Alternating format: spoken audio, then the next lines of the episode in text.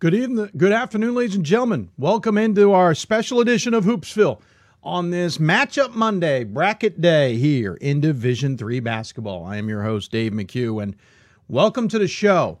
We'll start it this way. What does it mean to make it to the NCAA tournament for the first time in program history? Well, that's easy. Let's ask the UMass course, UMass Dartmouth Corsairs for the first time in program history. Well, that's easy. Let's ask UMass course, UMass Dartmouth Corsairs for the first time in program history. Well, that's easy. Let's ask UMass course, UMass Dartmouth Corsairs for the first time in program history. Well, that's easy. Let's ask UMass course, UMass Dartmouth Corsairs. It just doesn't get any better than that.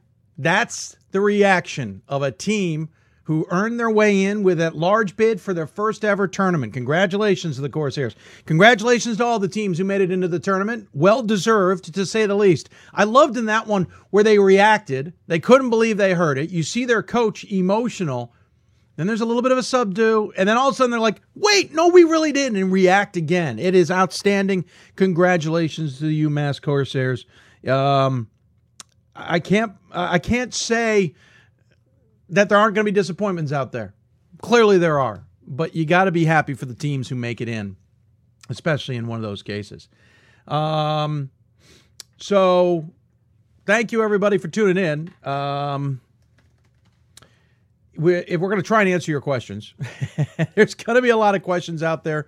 We know that to be true, so c- certainly fire your way. Uh, we will do our best. You can email us hoopsville at d3hoops.com.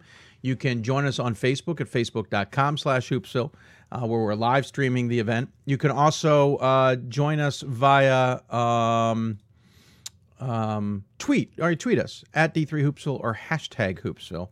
It's the way you can join us, and we hope you hope hope you will take advantage of that when you can. So, listen, there's going to be some questions uh, as far as how did we do.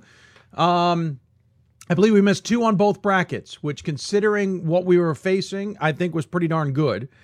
I feared we were going to miss a lot more on the men's side. Um, the one that we debated the most on the men's side ended up getting in. But I think it's a little controversial because I don't know if the committee um, is truly aware of what's going on um, when it comes to. Um, I'm sorry, I get distracted with the links, guys. I, am aware. I'll fix it.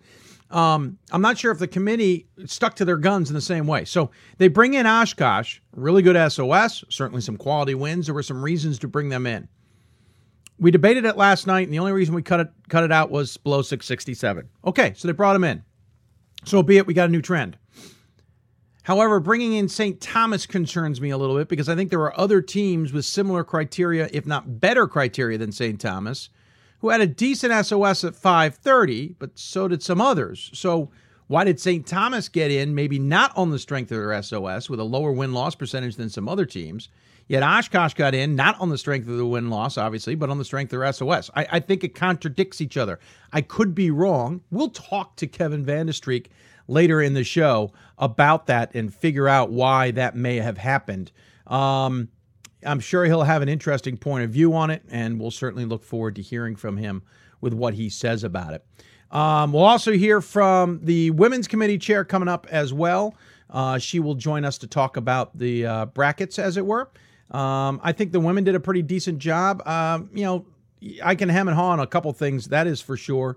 Um, but I'm looking forward to maybe seeing something, um, uh, hearing from her on some of the decisions. They ended up moving Calvin ahead of Carnegie Mellon in the end. I think that's uh, intriguing to say the least. Um, um, you know that now the debate is you know there's Bethel fans who want them to get in. I'm gonna have to relook at Bethel's numbers, but you know George Fox got in. That was the other one we got wrong which meant the committee decided to reward him despite the lack of three wins. I don't have a major problem with that. It certainly was on the verge. If if if we played that game, I think George Fox would have been the pick. Um, the question becomes, you know, did Bethel then get to the table? Well, it also depends on when George Fox got picked. Um, Calvin gets in with a below 500 SOS, but it's below 500 by the scantest of margins. Um, so I think their win over Hope certainly helped them. So I don't think that any of those arguments give Bethel's the nod, if that makes any sense. Um, but again, we're, we're going to talk to Bobby Morgan coming up on the show as well. We'll talk to Kevin Vande Streek. Overall, I think on the men's side, the bracket is rather fascinating. Um, a couple things that jumped out at me. They paid. Looks like they're paying for an extra flight to make sure Hardin Simmons could stay home um, instead of trying to find a geographic one and, and save a flight. Um, the North, the way Whitman's bracket's set up, they're either going to be able to be at home because everyone's going to be too far away from each other, or if um, uh, Rochester and uh, Marietta stay close to each other, one of those two will host, meaning Whitman will travel. But I, nothing against the other teams. I think this is the first time the Northwest Conference has gotten um, a, a, truly winnable road to Salem, if that makes any sense. Um, it is yet to be proven. Whitman's going to have to get through the first weekend. They're going to have to face off against Whitworth again. But I think the Northwest Conference in, in as a whole may have the, one of their first truly winnable traditional brackets that we have. I think the last one might have been last one you could have made that argument at least get to Salem um, was the one we had the Atlanta year uh, when everything was thrown out pretty much. But um, this that that's what stood out with me in the bracketing. Very diverse. I thought they they spread the wealth as much as they could. We have a couple times, for example, there was in the lower left hand corner we got a double New York State game and a double um, was it Atlantic game, Atlantic region, or I might have the regions wrong. I'll call it up in a minute. Uh, I quickly had a chance to talk to Van, uh, to Coach Vande Streek earlier today, and basically they wanted, and it was Northeast that was because it was Tufts. They wanted to respect Tufts as being the top seed there, though not being able to host um, because the women were hosting, and so they didn't want to give them St. Lawrence. They felt Salem State was a more respectable opponent considering Tufts' position in the regional rankings. I can understand that. Occasionally, that's going to make you uh, end up having a, an odd fit there we can probably hem and haw and figure out a better way to do that. But if that's the, the worst complaint that we have in terms of bracketing, I think we're fine. Um, so uh, you know, again, I, I, on the men's and women's side, we both we missed two. If we had moved Calvin ahead of Carnegie Mellon on the women's side and we had thought about that and we did it, would have been different for us? Maybe. I think we still left George Fox out, so we probably still would have missed one. We tend to miss one or two on the women's side. We've only had one perfect pick on the men's side. That was two years ago. We missed two on this side, and that came down to the Oshkosh. And honestly, Oshkosh miss missing that could have derailed us for four picks. So the fact that we only missed two, I think, is is pretty good. It, it comes down to you know very uh, close on all these decisions. Um, I think the Oshkosh one's the most fascinating, we'll certainly talk to coach about that. Um,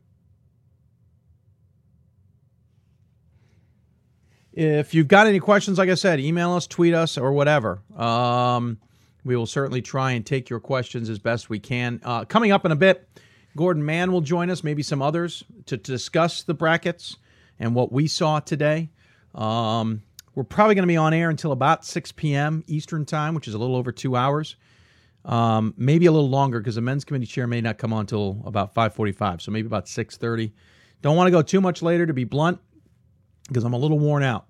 it's Gordon's worn out. Uh, the rest of us are worn out, and we've got a big weekend coming up next weekend as well. So uh, in this studio, so we want to we want to make sure that we don't lose our mind. Um, uh, if you again, so you got questions, send them our way. We'd love to hear from you, and hope uh, that we can answer your questions. Um,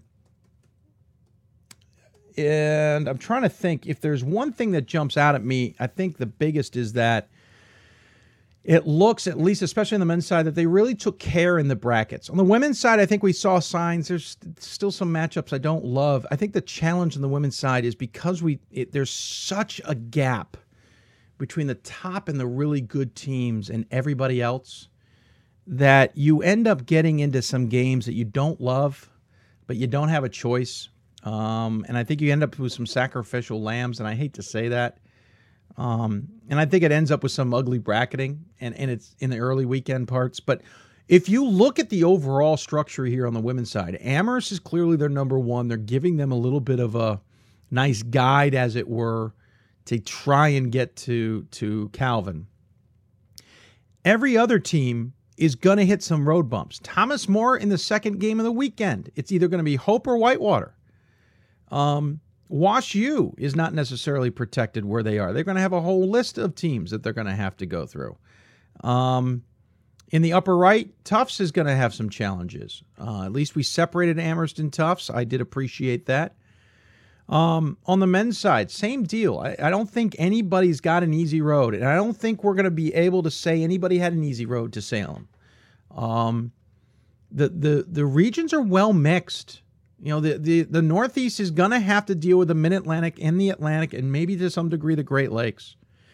Um, there are geographic isolations. We've got no choice. But for the most part, I thought the committees did as much of a good job of balancing as they could. Now, that's having looked at a bracket this morning, rushingly looked through it to get ready for the, the, the bracket shows, getting another bracket while the other bracket shows on the air is being recorded, um, doing the on air stuff, answering questions, preparing for the next. I, I haven't had a chance to dive as far into it as I'd like. But for the most part, I think it's it's a pretty solid bracket and good work. We're going to nitpick, we always can, and it almost makes me think of like let's shows like Top Chef when it gets down to the end when you got a bunch of great chefs in there, got to eliminate somebody. Well, we can nitpick if we want to. Let's be honest, we really really could, um, and I think we will to some degree uh, along those lines. Again, questions, email us, etc. Uh, just tuned in, so maybe just been discussed this. This is from Todd on Twitter. I know travel costs need to be kept down, but three Northwest schools in one pod seems like a shame. Well, welcome to Division Three uh, basketball, to be blunt. Um, only once have they broken that up. Uh, it was back in 2013, I believe it was, when they shipped Whitman out. That was a year they kind of loosened up the purse strings a little bit. And in 2014, there was a lot of regret for that. We were into a major budget hole. Um, and so the budget strings have been loosened slightly, but they're pretty tight. You just you can't justify it. Um, it's interesting that we got three teams. It has happened before. It's it's not uncommon. It's gonna happen again, uh, unless we can find some benefactor who's willing to pay for six, eight, ten flights. um, because remember, to fly Whitman out of there, let's say it's Whitman, maybe it's George Fox to fly one of them out of there, you have to fly somebody else in. So that's not a one flight decision, that's a two flight decision. Um, and so, but here's the thing it's not like the Northwest is the only one that we see this effect. If you go to Texas, Trinity, Texas has been removed from being able to host, even though they should. It's going to Texas Dallas because Texas Dallas and Hendrix are within a driving distance from each other. So Trinity's also getting an unfair deal here. And you could argue that Trinity and Texas Dallas really shouldn't be facing off in the second round of the tournament. But they will. So yes, the Northwest is unfortunate. Um, but if I mean we've we saw the writing on the wall. If George Fox we were saying last night, if we selected George Fox and they got in, that was a three team pod, plain and simple. Um, it is unfortunate that Whitman is going to play George Fox, but just because Whitman beat Puget Sound did not trump that Puget Sound was the better team in the in the criteria. It was one win out of three games. So the criteria still favors Puget Sound. Puget Sound rightfully should be the host of that game of that weekend, and they will get um, UC Santa Cruz, not surprisingly. And we hey, we had to ship two teams out of out of California. We knew that was going to happen. So yes, it's unfortunate, but this is Division Three, and to some degree, it is exactly what we see in Division Three. Um, Whitman will play George Fox for the third time in two and a half or some odd weeks. Every time they've played, the uh, the team that lost the previous time won that time. So in that case, should we write George Fox in? I don't know. Whitman has a made a nice run to the conference championship, so I expect to see them. Um, certainly give George Fox a good game, but the, it is just the nature uh, of of the of Division Three, and there's just nothing we can do about that. Um, let's see here. Uh, any other questions that are coming in? We're looking around to see if we're missing anything. Oh, I slid over one on my tweet deck, so there we go. Um, if you got it, you can also email us hoopsville at d3hoops.com. Also on on um, our Twitter page, I know gets somewhat popular. hold on a second, I got to close a couple windows here so I can find what I'm looking for. Um, I know Twitter page gets some questions in there. Uh, how about the Hope men? You missed Hope. How did I m- miss Hope? Um, Aviation uh, says, uh, I asked yesterday about LeTourneau men's team. Why do you think they didn't get into the bracket? Because their SOS was barely above 500, and by barely above 500, it was really 500. 504, 505. It just wasn't a strong enough SOS to get into the conversation. Um, I think one thing that the, the, committee has definitely said on the men's side is a, that that kind of SOS is is dangerous. Um, women have been willing to go below that SOS. I think the difference when you look at it is the men's SOS has that weighted measure of home and away involved, and so they they understand that an above 500 SOS what it truly means. Whereas I think on the women's side, the below 500 SOS, since it's not being weighted, is more in play. If that makes any sense. Um, and by below 500 SOS, Calvin got in with a 490 something. I mean, they were basically as close to 500 below it as LeTourneau was above it. But on the men's side of things, I, there's just no way LeTourneau was going to get in. If LeTourneau got in on that SOS, when Oshkosh got in on SOS that was a full point higher, um, I'd be pretty surprised. If they didn't let out, if, what I'm basically saying is if they brought Oshkosh in basically on an SOS that was 600 or, or well above 600, there's no way Letourneau with a 505 is getting in. If they had left Oshkosh off with that, with a really good win loss, it still doesn't help Letourneau's argument. The, the SOS is massively off. Um, taking uh, Mount St. Joseph is 20 and 5 with an SOS of 525, 530. They got left home. So if they're getting left home, and by the way, Letourneau was behind them in criteria already, you would have needed a lot of teams to go before Letourneau would have had a shot. So Letourneau didn't have a shot. Um, that's pretty much where that came down to. Um, what are your thoughts on Neumann? How far do you think they can go? Uh, I don't know. Um, I'm, I'm, glad to see that they're home. Uh, I think that is a, a good development for them. Uh, the funny thing is, I just kind of realized I didn't have my darn brackets up in front of me, so I apologize. We'll we'll fix that here in short order. Um, I, I, like their bracket. Uh, there's nothing about it that that screams at me any issues. Um, let's see. They're hosting Nichols. Nichols first time into the tournament. I think that's fine. Salisbury. I think that's a, a good second round game potentially for Neumann and Endicott's on the other side. Now I know some people in this pod are going to scream bloody murder about two triple C teams sitting there. Committee's aware that they're both from the same conference. That was a conscious decision. Uh, I think Eastern Connecticut was kind of part of that conversation as well as to where they put everybody. We'll, we'll talk to the committee here, but I think it came down to listen, just because you're from the same conference doesn't mean we necessarily have to protect you. Um, I mean, Neumann and Cabrini are potentially the next round anyway. So you know, I, I don't. I don't have a major problem. I, I, understand you could make some changes here, but if we moved Eastern Connecticut and Endicott, let's just make that argument. Is that necessarily any more fair? Um, I think the Eastern Connecticut MIT matchup is a little bit is is is better, and Salisbury Endicott is better than Salisbury Eastern Con and and um, Endicott MIT. So, and then Nichols first time in wouldn't have made it in otherwise.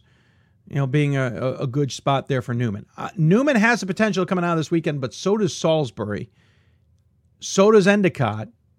So does Nichols. I think this is a very good middle of the road pod. Um, all four of those teams have something to prove. Uh, and Neumann's not necessarily guaranteed to come out of that on top. Salisbury versus Neumann will be an outstanding game if it happens. And Nichols are going to have a lot to say about that. And then after that, Neumann's in the Middlebury pod. They will go to Vermont if they were to get out of it. And most likely, I mean, I, I don't, I mean, Cabrini could maybe knock off Middlebury. Lyco could maybe do it, but the way Middlebury's playing, I don't see it happening uh, at least in gut, you know, initial reaction. So let's just say it's Middlebury and Neumann's got that. Now that is going to be a test for Neumann. If Neumann comes out of this, comes out of the Middlebury game, that's impressive. That's going to be that's going to be Cabrini esque uh, back in the heyday impressive for Neumann if they're able to pull that off. I'd, I'd be very impressed. Um, Let's see here. If you got any of the questions, let us know. Um, there will be chowder. That's what I think. What? Hold on. What's going on? I'm missing something here from Wags. Um, what do you think of the N- NJAC or NJCU Skidmore Baps and Husson pod? Oh, Wag says there'll be chowder. Listen, uh, I will tell you now, Ira, if you're heading up there, a place you want to go, and I'll give a free shout out. And if there's if they're kind enough to, to reciprocate by sending me some of their clam chowder, I'd appreciate it. But if you're heading to Boston, go to Legal Seafood and get the clam chowder. I, I cannot emphasize that enough. Um, it is my It is one of the the the my top items of favorite foods in le- legal seafood clam chowder. Get it? It's awesome. As far as the bracket goes, um, I kind of like this little this little group. Um, first off, maybe Babson doesn't have as challenging a bracket if they had won the NEWMAC title. Maybe they replace Middlebury in the upper right. Um, but I think it's a good one here. Um, Husson's at least relatively close at home for their Bangor Maine fans. I, I think that works for them. Would I have liked to see him go further? Sure, but pick your poison. it's either Babson or, or Middlebury, or maybe a little further south to Ramapo, if they can get to Ramapo. Uh, it wasn't going to be pretty for Husson. Um, Skidmore, New Jersey City, I, I like it. That's uh, one of my circle games on Friday. Um, Skidmore is a very good team in the tournament. They've got very good players. Uh, Vitkus is going to be outstanding, playing a very solid defensive team, which Skidmore is as well in New Jersey City. Um, and then the winner is potentially taking on Babson. No disrespect to Husson at all. I like that. And and what it does too is it does two it does one big thing for either Skidmore New Jersey City. Are you that good? Let's prove it. First you're going to have to get by each other and then you're going to have to get past Babson. And if you can do that, people are going to are going to turn their heads. That is a good test for both those teams. Yeah, I could see someone arguing, come on, that's not necessarily fair. Babson was one or two in the region, and those other two were five or sixers, right? Or or three or fours. I'm fine with this matchup. I like it. I think it's a good one. And by the way, for Babson fans and Husson fans, you get a great little aperitif, as it were, to start things off on Friday night. I like that matchup. I like it a lot. Um, any other questions? I'll try and answer them as as best I can. Um, they're having some fun on on Twitter. What are your opinion? Uh, what are your opinion on Gustavus women? Um, they got a crappy draw. In your opinion, they can, uh, but can they make a run? They didn't get a crappy draw. Well, listen, I know you're making that argument, but I'm going to tell you, uh, I don't see where else they were going to go. Um, it, it's not like Gustavus's numbers were earth shattering, okay? They lost twice, outstanding. They lost twice to St. Thomas. So be it.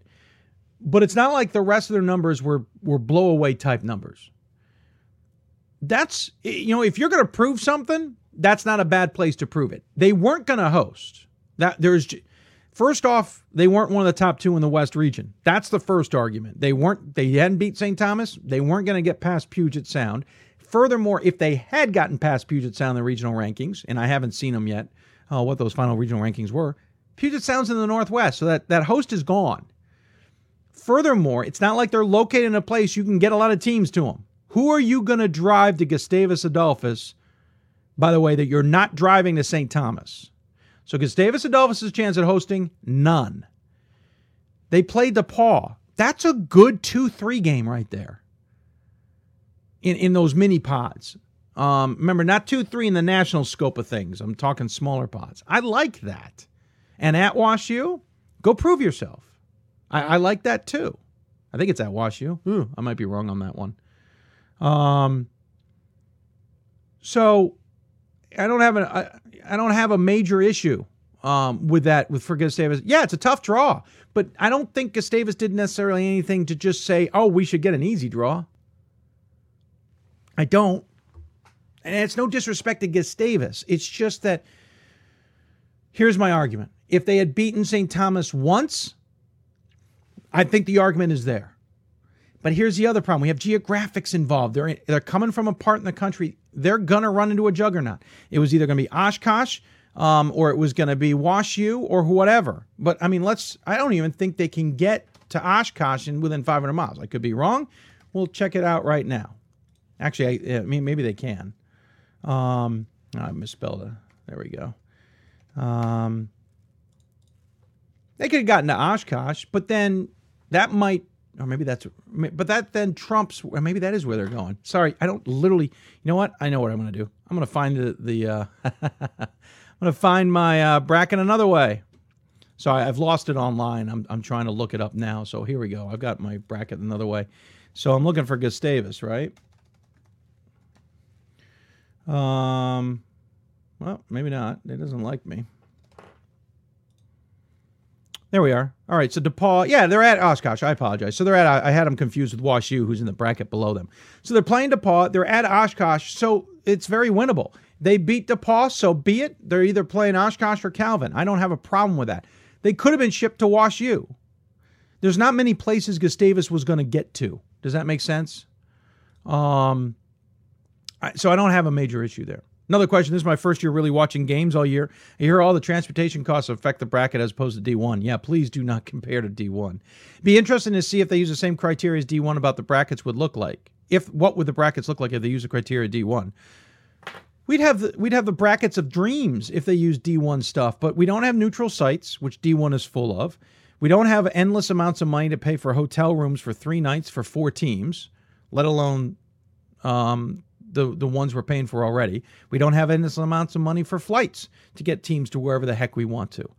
It'd be very interesting to see what we could use if we use D1's mentality. But here's the thing D1's mentality is used in one place and one place only D1 basketball.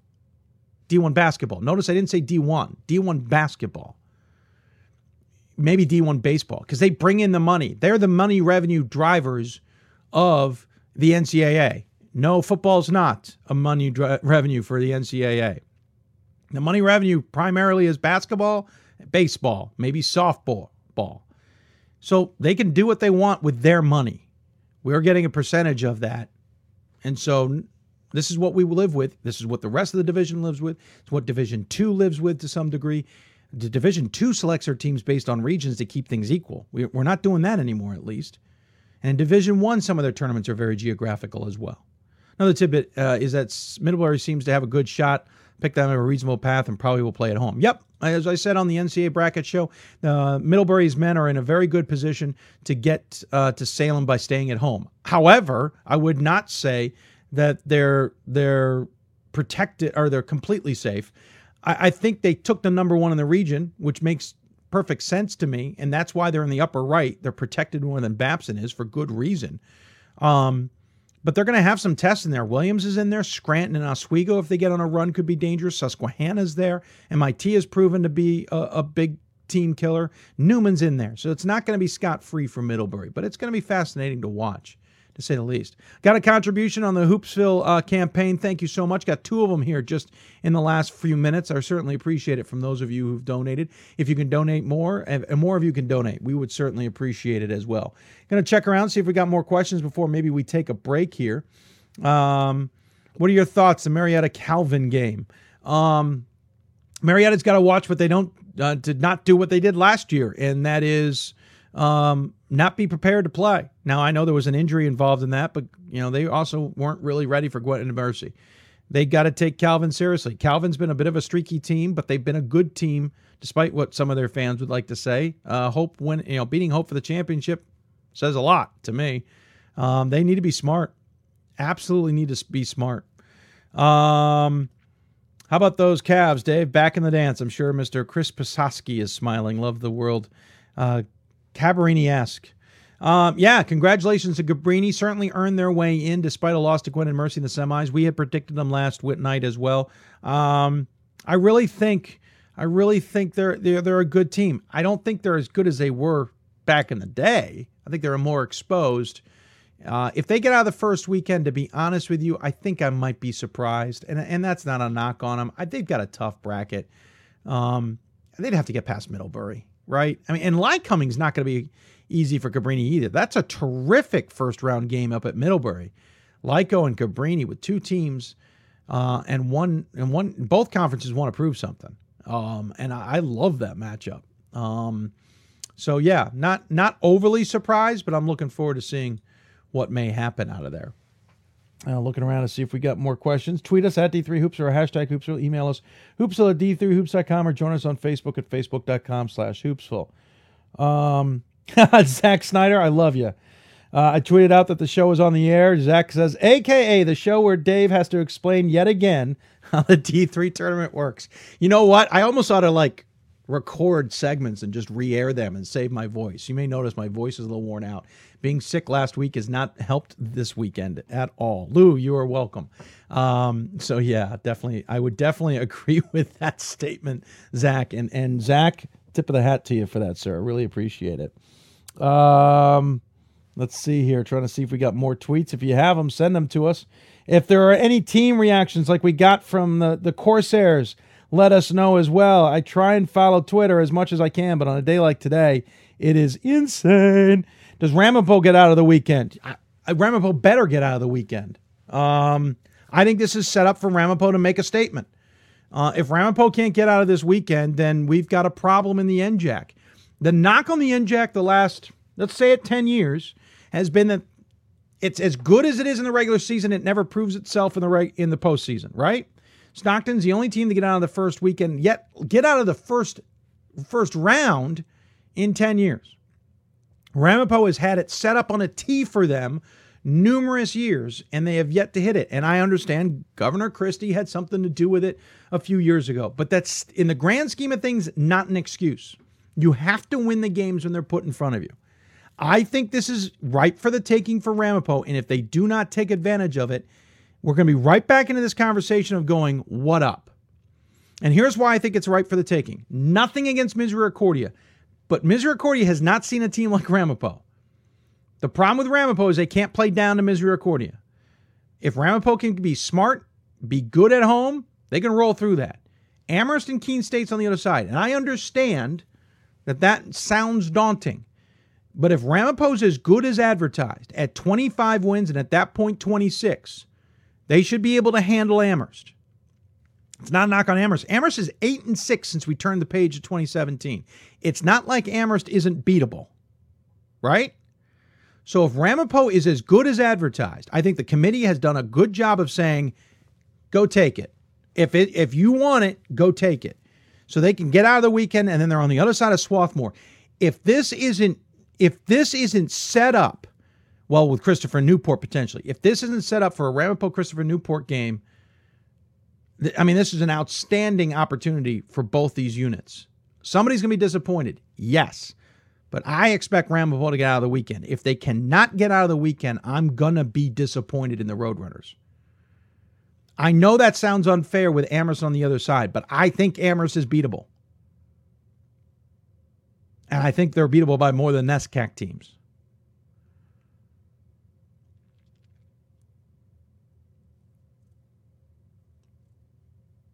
So we'll see uh, what else that could be. But uh, that's my thought. I think Ramapo can get can get out of the weekend. Um, interesting stat: Calvin men's basketball has won their first round game the last six trips to the NCAA tournament. Folks, Marietta fans, get your ears perked. Calvin has won the first round game the last six times they've appeared in the NCAA tournament. that's a great stat. Great stat. Um, I'm looking around to see if we got more questions. Uh, I hope I got that one answered for you. May take a break here just to save my voice and get going on some other topics. Still looking around for more questions. Uh, what are your thoughts about Middlebury from Neumann and what makes him so tough? I'm assuming, Tom, you're asking what about Middlebury from a Neumann's point of view, what makes him so tough. But clarify for me, Tom. Are you asking about Middlebury and Neumann or, or Middlebury from a Neumann point of view? What, what exactly are you asking there for? Uh, just let me know.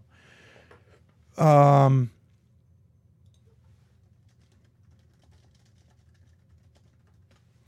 Neumann versus Middlebury, book it. I think it could possibly be Neumann Middlebury. I just think Neumann's got a, a weekend there that anybody's got a chance at it. Um, again, if you've got questions, email us hoopsville at d3hoops.com. You can tweet us at d3hoopsville or join us on Facebook at facebooklive.com hoopsville. We're also on YouTube, and we hope you're enjoying the show. We'll talk to the committee chairs coming up later in the program.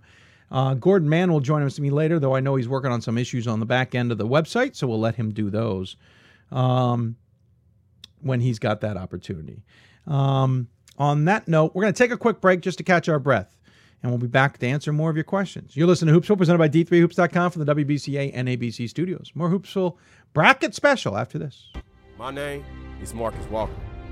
I was All State, won a state championship, a high school All American and played college and pro ball. I play because I love the game. I grind to be the best. I sweat because I put in work. I'm strong because I believe. When I want to bring it before game time, I come to the house that college basketball built, the CBE. No matter your skill, take it to another level. Elevate your game right here at the College Basketball Experience at Sprint Center. Defining moments. Championship dreams. Share the experience with your family and friends. The 2017 NCAA Division III Men's Basketball Championship, March 17th and 18th at the Salem Civic Center in Salem, Virginia. Visit ncaa.com slash tickets for your tickets today. We've got more schools than Division One, more fans than Division Two, and more upsets than March Madness. There's 800 programs with over 11,000 games leading to two national championships. And we've been covering it all for over a decade. From eastern to occidental, from Puget Sound to Piedmont, from southwestern to the University of New England, and from Hope to Calvin. Nobody covers Division III basketball like we do. We're at d3hoops.com at www.d3hoops.com. Great moments are born from great opportunity. That's what you have here tonight. That's what you've earned here tonight. This is your time. Now go out there and take it.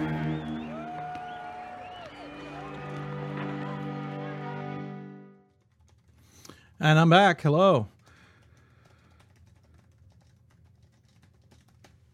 If you've got questions for us, tweet us at D3Hoopsville or hashtag Hoopsville. Email us hoopsville at D3Hoops.com. Join us on Facebook, Facebook.com slash Hoopsville. Lots to talk about, and we hope that you uh, you will join us somehow, some way. If you've got questions, we will certainly try and answer them. Normally, we've thrown some uh, coaches into this show on Mondays. I'll be honest, it was it's hard to do that, um, but we will do our best. Um, uh, I should say, it's hard to do when we're trying to schedule it out. So that's why we don't have them today. Um, but we'll certainly do our best um, on Thursday to get a lot of our go- coaches on. We will get the committee chairs. Both coach or one of the coaches has got a team in the in the tournament. The other one does not. Um, you may have already answered. I signed off for a sec. What do you think of uh, Northwestern? Can they pull an upset over Whitewater? Well, if there's one team we will never discount, it's Northwestern. Uh, if anybody remembers, they have given a few teams in the first round a, a run for their money and even beaten St. Thomas, one of the biggest upsets in tournament history. So, yeah, I'd give Northwestern a chance against Whitewater. The only thing about Whitewater that I've been concerned about much of the season is I can't get a read on them. Um, I know they started the season strong, but they did not exactly have a lot of competition or tough competition. We're so used to a better strength of schedule, and at the beginning of the season, it didn't seem to be there. They hit the WIAC and stumbled in their first three games. They've certainly got back on their feet, but they, you know, they've been inconsistent to some degree. Um, so I, yes, I think Northwestern's going to have a chance. But if Whitewater is as good as others would argue they are, I don't see Northwestern winning that. But again, that's why they play the games. But we've seen Northwestern nearly pull this off almost every year. So I'm not going to jump and say ain't going to happen. I don't think that's fair. I don't think it, will definitely help. Um, looks like five flights for second weekend on women's right side. Only tough Scranton within 500 miles of each other. I didn't see it that way, but I'll certainly look at it. Um, Yes, I do know the upper right is screaming flights. Clearly, the committee, we'll talk to the committee chair about that because Tom, St. Thomas, Guilford, Puget Sound, and te- and Trinity and or Texas Dallas are not close to each other. I think they this is how they're taking care of some of the isolations out there. We've had that before. Um, remember when Christopher Newport upset? I think it was Lagrange or was it LaRoche? Lagrange. Um, we couldn't go to Thomas More as predicted. We ended up going out to uh, I think it was Puget Sound or was it George Fox? George Fox. Um, so certainly I, I see four flights there. I don't see a problem there. Uh, I think that was coming. As far as the other side, yeah, that's fascinating too. Tufts and Scranton. But here's the thing: Tufts and Scranton, if they move on, it'll guarantee that there's uh, that's where it'll be hosted. Uh, what it is definitely screaming out loud to us is that the NCAA has loosened that purse string a little bit. That might anger those in the Northwest, but here's the deal: they loosen the purse string for variety throughout the tournament, not to just have carte blanche flights. If we took care, again, if those were two flights out there, we need some flights somewhere else. Um, if you look at this bracket, there's not a lot of options that aren't going to mean some flights in the second weekend. As women's basketball has gotten stronger, that's what happens. The the committee, the, the liaison, especially on the women's side, we've seen them get cut down in the past. Wouldn't just carte blanche allow flights if it didn't, uh, if it just wasn't going to need to happen. Um, let's see here. Um, I thought I saw another question. With low win loss penalty, maybe uh, Eau Claire. Oh, this is an ongoing conversation that I just can't get into. How far do you project Puget Sound to advance? Uh, well, Lee, I mean that's always hard. Um, I, I, I, they should get out of the weekend if they're as good as advertised. I know that means taking on the rest of the Northwest and Whitman and George Fox. And then I think you got a, a, potentially a massive game between Puget Sound and Trinity or Puget Sound and Texas Dallas, barring any upsets. Um, honestly, Puget Sound's going to earn it, plain and simple. They're gonna they're gonna play Santa Cruz, which may not seem like a big deal, but we don't know a lot about Santa Cruz. Uh, they're then going to play a conference foe who knows them well in the second round. They're then going to play Trinity Texas, or Texas Dallas, unless there's an upset in the third round. And then they're probably going to get either Guilford, maybe Albright, yeah, Chicago or St. Thomas in the next round. If Puget Sound gets to to Grand Rapids, they will have earned it. Um, I don't, I, don't, I don't feel comfortable saying I know how far Puget Sound's going to go here because I think there's some intriguingly good matchups all the way through. And I have a, I said on the a little awkwardly on the live show or on the bracket show that the best teams are only vulnerable to the best teams. Well, Puget Sound's going to face a lot of best teams, and we'll see if it makes them vulnerable. Um, my gut feeling says that Sweet 16 game is going to be epic. If they get past that, the Elite Eight game is going to be insane. We're going to have some good second weekend basketball on the women's side, I figure. I think we're going to have some really good basketball. Um, I thought I saw another question, so I'm looking back over my shoulder just to confirm. Hope women have a tough pot at St. Thomas against Whitewater. Intrigued by your thoughts. Um, yeah, they do. Plain and simple. And and I think two reasons here. One, the one thing we kind of saw a while back when we're looking at the Great Lakes was it was going to be very hard for the Great Lakes teams to avoid each other based on geography. There's only so many teams we can get to so many places. Um, and so, you know, Hope was in a position to maybe host, maybe not host. I think there's a lot going on there. But Hope losing the last two games put them in this situation, to be blunt. Um, if they lose two out of three, maybe they're not in as bad a position, you know, meaning getting to the conference championship and losing there instead. But I think losing the last two games had them plummet in the regional rankings and set up a scenario where they've got to um, uh, they've got to they they kind of have to. They're getting a tough matchup here. Whitewater losing in the semifinals also set that up. What I like here is that we got some variety. Whitewater going to Thomas More is nice. Uh, Hope going to Thomas More is nice. What I also think about that is that Thomas More is not being protected. It's not a bad thing necessarily. I think it's a test. Um, I think that's a legitimate test, and I think that's I'm fine with that. It's going to be a, t- a tough second round game, no matter who Thomas More faces. Assuming Thomas More gets round one, no disrespect to their opponent, but the way Thomas More has played basketball over the years, I will take my bet on that one. Um, let's see here. Well, the odds is Oswego can make a deep run and hopefully win. Uh, Oswego's its own worst enemy. They got a great player in Brian Sortino, but this season has shown me that sometimes they're not all there. And it's nothing against a shot at, at Jason Leone or squad. I, I like them. I liked them at the beginning of the season. And they started the season lousy. And late in the season, when I think they were in position to to dominate the East and even be a host, they went two and two in two weeks, um, or in, in really in one week and two weekends. I think they're their own worst enemy. That said, if you look at what they've got uh, to deal with, um, they're going to have some challenges, but it's it's it's winnable for them. Scranton's an enigma. I've seen Scranton, And I know the Royal fans are going to lose their mind, but I wasn't exactly blown away with Scranton. You could argue I didn't. I, I saw him. If you know, was it mid mid January or so? But even watching video, I'm not blown away by Scranton. What I'm impressed by Scranton is that they were able to beat Susquehanna twice. So I don't know if that's a matchup thing or what, but you know, they've got, you know, they beat Susquehanna twice. They earned that landmark conference championship and they jumped to number two in the region. They were sixth in week one and went to number two. That's pretty impressive. I think they will have trouble with Brian Sortino. I don't know anybody on anybody on Scranton's team off the top of my head who's going to be that good a defender on Sortino. I don't think they've seen any player like Brian Sortino. That's why I favor Oswego here. Now, this game should have been at Scranton, and Scranton certainly would have maybe had the added benefit of that, but being that it's an odd year numbers wise, this is going to us. This is the Scranton host had to go to Williams. What I really find interesting is Oswego's going to have to potentially play Williams at Williams, and Williams is on a roll recently. Is Williams overrated? I don't know. The NESCAC was deep this year.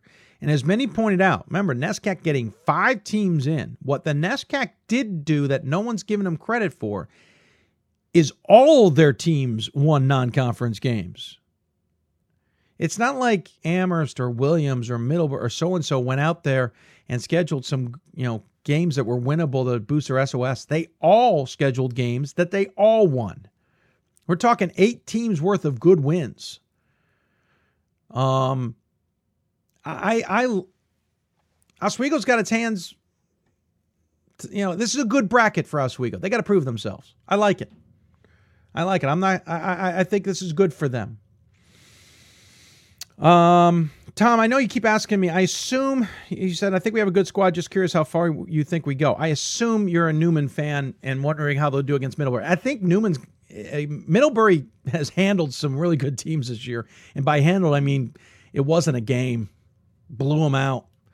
Uh, I think Neumann's gonna find a beast in Middlebury, especially if that game's in Vermont, which it should be. Um, you say all the host schools in the top left bracket win this weekend. Where do you think the next weekend will go on the men's side? Uh, you know, that's a really good question. If all the top seeds go, it will probably go to to um, Marietta um, because they are the highest ranked team of the four um, that you can get a bus to. Rochester can get to Marietta. So most likely that means Whitman, Hardin, Simmons, Marietta, uh, and Rochester all in Marietta. It is a small little town in southern Ohio, folks. Um, but that would be an awesome weekend of basketball. Um, there's an outside chance it would go to Rochester um, Rochester could arguably maybe is the top seed in the East, though they lost that loss to Emory is what's got me concerned. Rochester's got a better SOS, so there's also a chance it goes to Rochester. Rochester would be easier to fly into, that is for sure. The only way it gets to Whitman and or Hardin Simmons, in my opinion, obviously it's going to Whitman. The only way I see that happening is if Rochester is upset by Albertus Magnus um, or Wesleyan, or Marietta is upset by Calvin or Guilford. Because then we removed the 500 miles becomes murky, and then it's going to Whitman. I, well, let me put it this way: it better go to Whitman. But that it's going to take some upsets to do that. And by the way, if there's two teams who are ripe for upsets, it's Marietta and it's Rochester. Why do I say that? Marietta was uh, upset in the first round last year, and they got exposed midseason. They've got they are not a perfect team. They absolutely got exposed in the middle of the season. And if teams see that and figure it out, it's going to be interesting. Rochester is showing they can be beat. Emory beat them. They, they, they're, they're struggling down to the end, just as they did last year.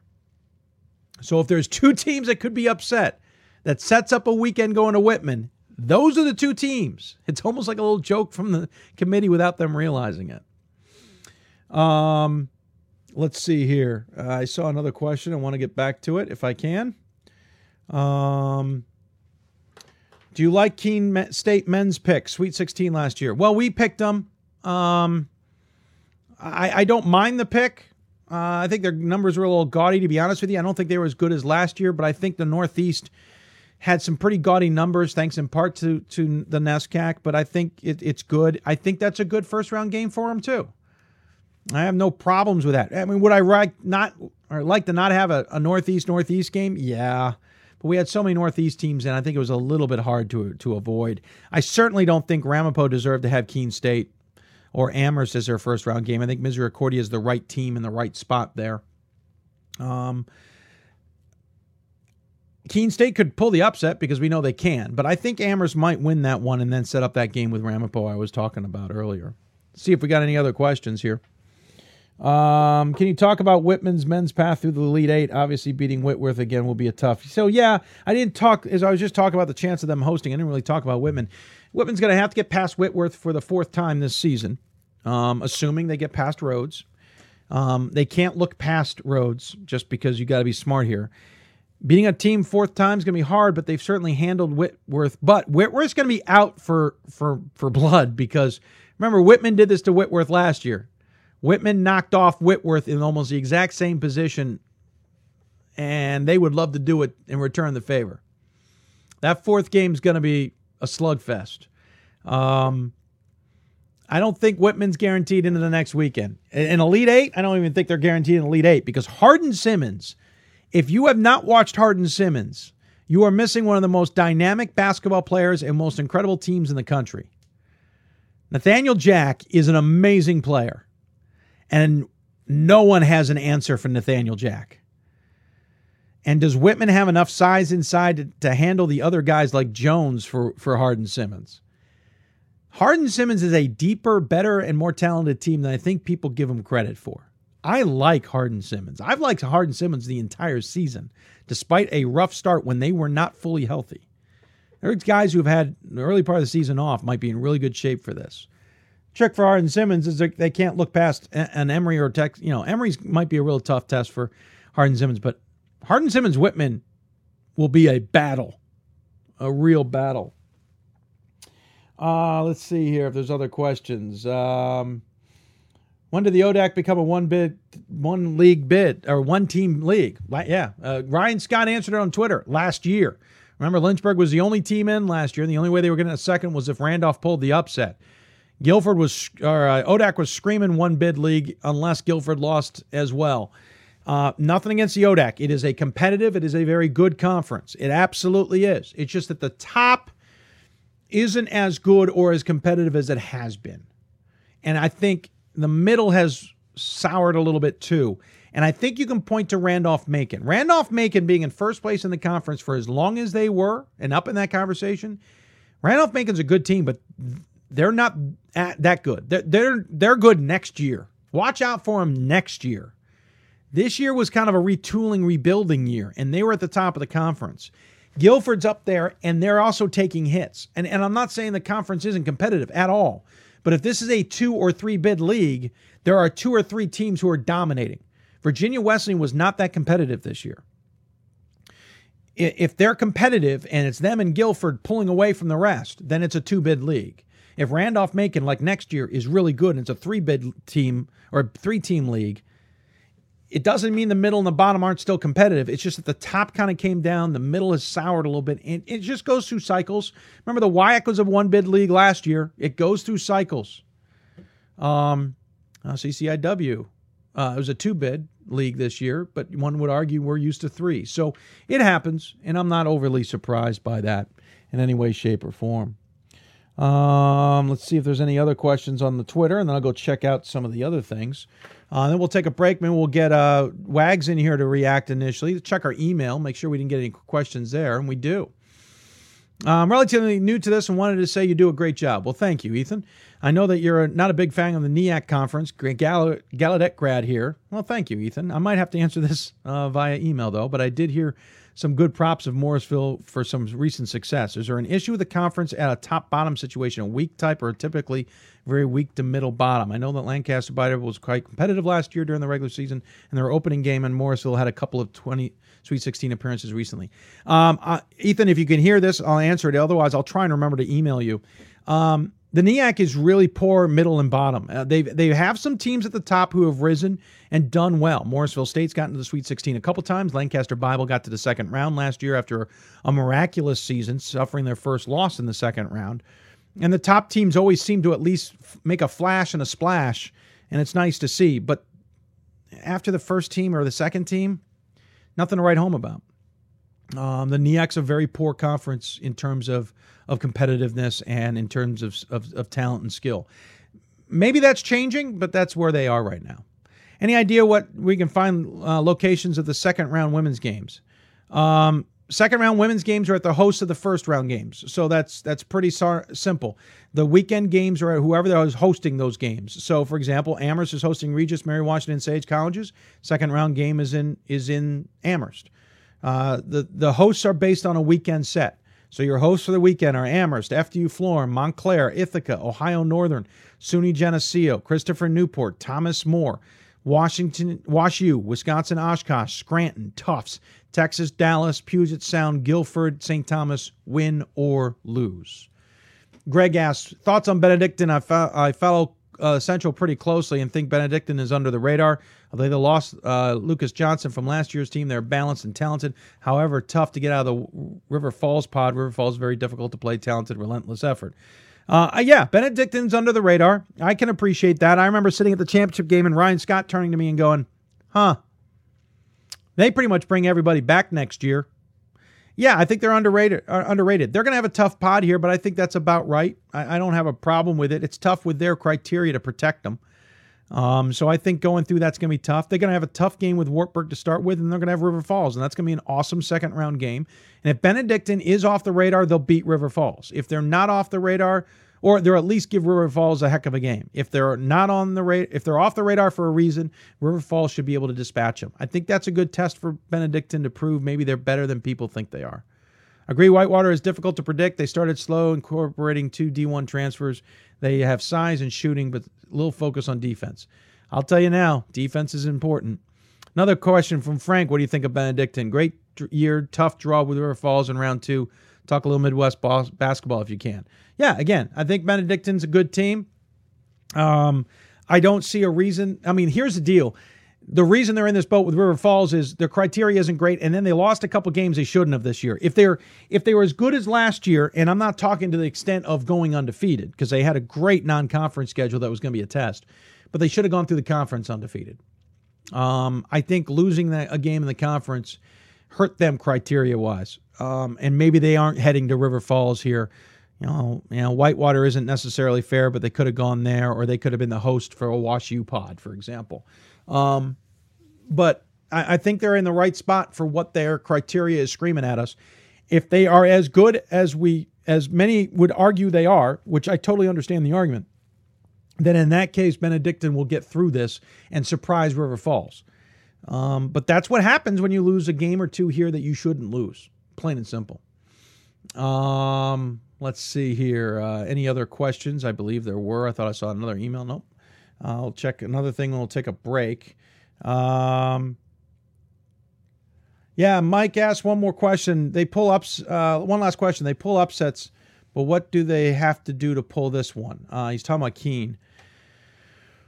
Well, they're going to have to dictate the tempo and the, and the style of play against Amherst. They can't let Amherst control things. Um, if Amherst is able to play with with with their guard play and their inside presence and control things, and especially control Keene on defense. Keene's got probably no chance. One thing I've noticed with Amherst, I don't know why, but I feel like they get exposed inside. And I could be wrong. Maybe somebody from who knows Amherst because they watch them every day could tell me better. But when I've watched Amherst, I'm not blown away with inside game. And, and I feel like they get exposed. Babson is a tough game to compare him with because that's when Amherst was playing well, but then, you know, they, they struggled in, in 2017. And every time I watched him, especially in losses, I just, there was something about him that didn't blow me away. I couldn't put my finger on it, but there's something about the inside game to me just it didn't seem to click. Uh, and maybe I'm misreading him. Uh, I might be misreading. I, I mean, I've, I've struggled with Amherst for a couple weeks now, trying to get a grip on what they do or aren't doing and and, and but I again, and it's kind of a cop out answer I can appreciate. But if Keene can control things, if if they are able to slow Amherst down and get them out of rhythm on on on their offensive side, I don't think Amherst has answers. Uh, Coach Hixon's one of the best in the country. He'll certainly make adjustments. But I haven't seen Amherst, when taken out of their rhythm or taken out of what they want to do offensively, able to adjust this year or at least adapt like they need to. Um, defensively, you're going to have to score. Keene State's going to have to score on the offensive end to force Amherst into a, into some changes defensively. Um, they can't just stop Amherst on the offensive end and then not worry about offense. This can't be a defensive slugfest for for Keene State to win because Amherst does have a few weapons that can hit the right shot, but then and they can play defense. Keene's going to have to do some stuff on the offensive end um, to to warrant Amherst falling apart. Um, say all host schools in the top left. Okay, a very small gym though. Thanks for the response. Um, who has a small gym, William? I, I know you were talking about the upper left, but who's got the small gym? Marietta, Rochester, yeah, they, none of them have huge gyms, but they all have plenty of seating. Uh, they're all above the minimums. Um, there's no problems that I can see in hosting scenarios unless there's some upsets we don't see in the future. For example, well, Albertus Magnus isn't going to host, but their their gym's too small for the second weekend. Um, so Marietta's got a one-sided gym, but it's plenty big. Um, Rochester's got the Palestra, still plenty big. Um, uh, yeah, there's no, and then Hardin Simmons and Whitman's gyms are certainly in, in, in good shape. I don't I don't see a problem there. Um, got a couple more questions, and we'll take another break. Uh, sorry, I meant locations of the sectionals. Hold on, John. I got to find you. Oh, sectional weekend. Uh, we'll technically find out on Sunday after the games are complete, but we can we can kind of read the tea leaves. Uh, the way the NCAA does it, the teams on the upper part are your usual hosts um, or or or top ranked. So Amherst is in the running, would be in the running to host. Um, Ithaca, Montclair, and FDU could all get there, plus everybody else who's in the bracket can get to them. In the upper right, St. Thomas is the one that's in that weird one that will require flights. Um, by the way they're doing it here, St. Thomas would be the host, though I wouldn't be surprised if Puget Sound or Trinity made an argument for it. I'd have to look at the data. But St. Thomas being undefeated, I have a feeling, and I may have said something different here, that St. Thomas would host Guilford, Puget Sound, and Trinity. In the lower left, Ohio Northern's got the better numbers here, and I and I find this interesting because Gil, uh, um, Thomas More has been ahead of Ohio Northern most of the way, and Christopher Newport can't get to Ohio Northern they can get no, they can't get to Thomas More. Ooh, we got an interesting one here. I think Christopher Newport, yeah, they can get to Geneseo. Oh, I kid you not. If those four came out, I think Geneseo becomes the host. If Ohio Northern, Geneseo, Newport, and Thomas More came out of that weekend, Geneseo very well could be hosting. That is a fascinating consideration right there, folks. And it's based on geographics. Because I know Christopher Newport can't get to Ohio Northern. I know Christopher Newport can't get to Thomas More. I'm quite confident Christopher Newport can get to Geneseo because I know Christopher Newport can get to Oswego and Geneseo's closer. So, and then I'm, and then I know almost, I'm willing to bet Ohio Northern and Thomas More can bust to Geneseo. So Geneseo is looking like the host in the lower left if everything remained equal. And in the right, you got Tufts, Scranton, Oshkosh, and WashU. We were just talking about how this looks like it's probably going to go to Tufts, considering the fact. Uh, now, there's a caveat, and I'll get to that in a minute. But Tufts, because Scranton is probably not ranked higher than Tufts, and Oshkosh and WashU are going to have to fly anyway. However, men take priority. So the Tufts men came out and were in position to host, and I don't know if they are, but if they were, Tufts women would not be able to host. It would make maybe go to Scranton. Again, depending on some upsets. Uh, can you talk about Rochester's pod? Do you know much about their first couple of games? Um, Ra- men or women? men or women? Um, Uh, back to the Benedictines said their first loss in conference was against Concordia, Wisconsin, team that is on the rise. They have had another battle with them yesterday. Yes, I understand they're on the rise. I'm not discounting the fact that they lost. What I'm saying is if you wanted a better situation for them, they couldn't lose.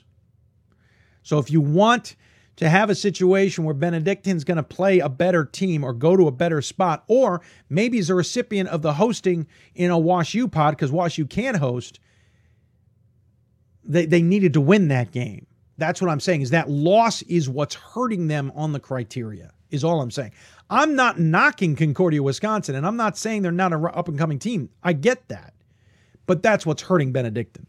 Going to take another break. When we come back, we'll answer more of your questions. Working our way to seeing a committee chair here soon. May even get one of the guys on the show to join us as well. You listen to Hoops presented by D3Hoops.com from the WBCA and ABC studios. I used to never really talk. Ever. Uh, I was afraid if I said something wrong, everyone would laugh at me. But then I started to play golf with Special Olympics. It helped me to find my voice. And now everyone else is speechless. This is why we love sports. It's in the way they play, free from the pressures and all the money talk.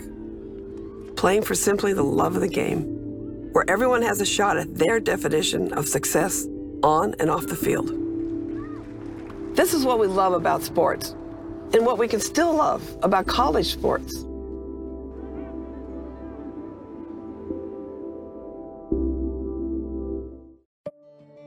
At George Fox University, our promise is that every student will be known, personally, academically, and spiritually. To be known means professors and staff know you by name. It means you're valued, encouraged, and challenged. It means we'll listen to you and with you as you pursue God's call in your life. At George Fox University, you will never be a number. You will be known. Visit georgefox.edu to learn more. We've got more schools than Division 1, more fans than Division 2, and more upsets than March Madness. There's 800 programs with over 11,000 games leading to two national championships. And we've been covering it all for over a decade. From eastern to occidental, from Puget Sound to Piedmont, from southwestern to the University of New England, and from Hope to Calvin. Nobody covers Division III basketball like we do. We're at d3hoops.com at www.d3hoops.com. So, hey, welcome back to Hoopsville. You got questions for us about the brackets? Email us, hoopsville at d3hoops.com. Um, join us on Facebook, facebook.com slash hoopsville. You can also tweet us at d3hoopsville or hashtag hoopsville.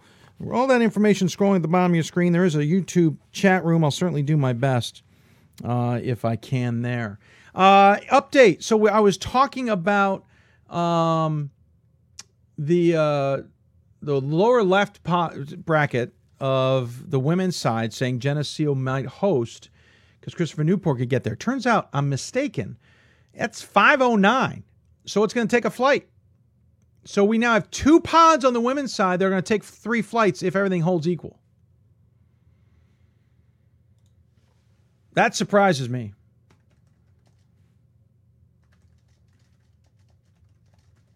Um, I, I I don't know what to think about that, to be honest with you. Um,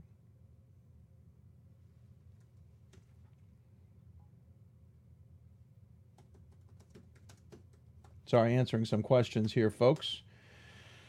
Um, should be hearing from Gordon Mann here soon. Uh, we'll talk more about this bracket coming up. Women's uh, bracket, uh, women's committee chair will join us, um, and men's committee chair will join us here very soon. Um,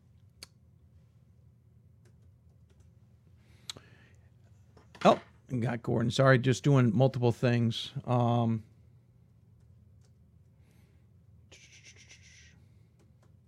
sorry, I'm doing three things at the same time. Gordon, I see you.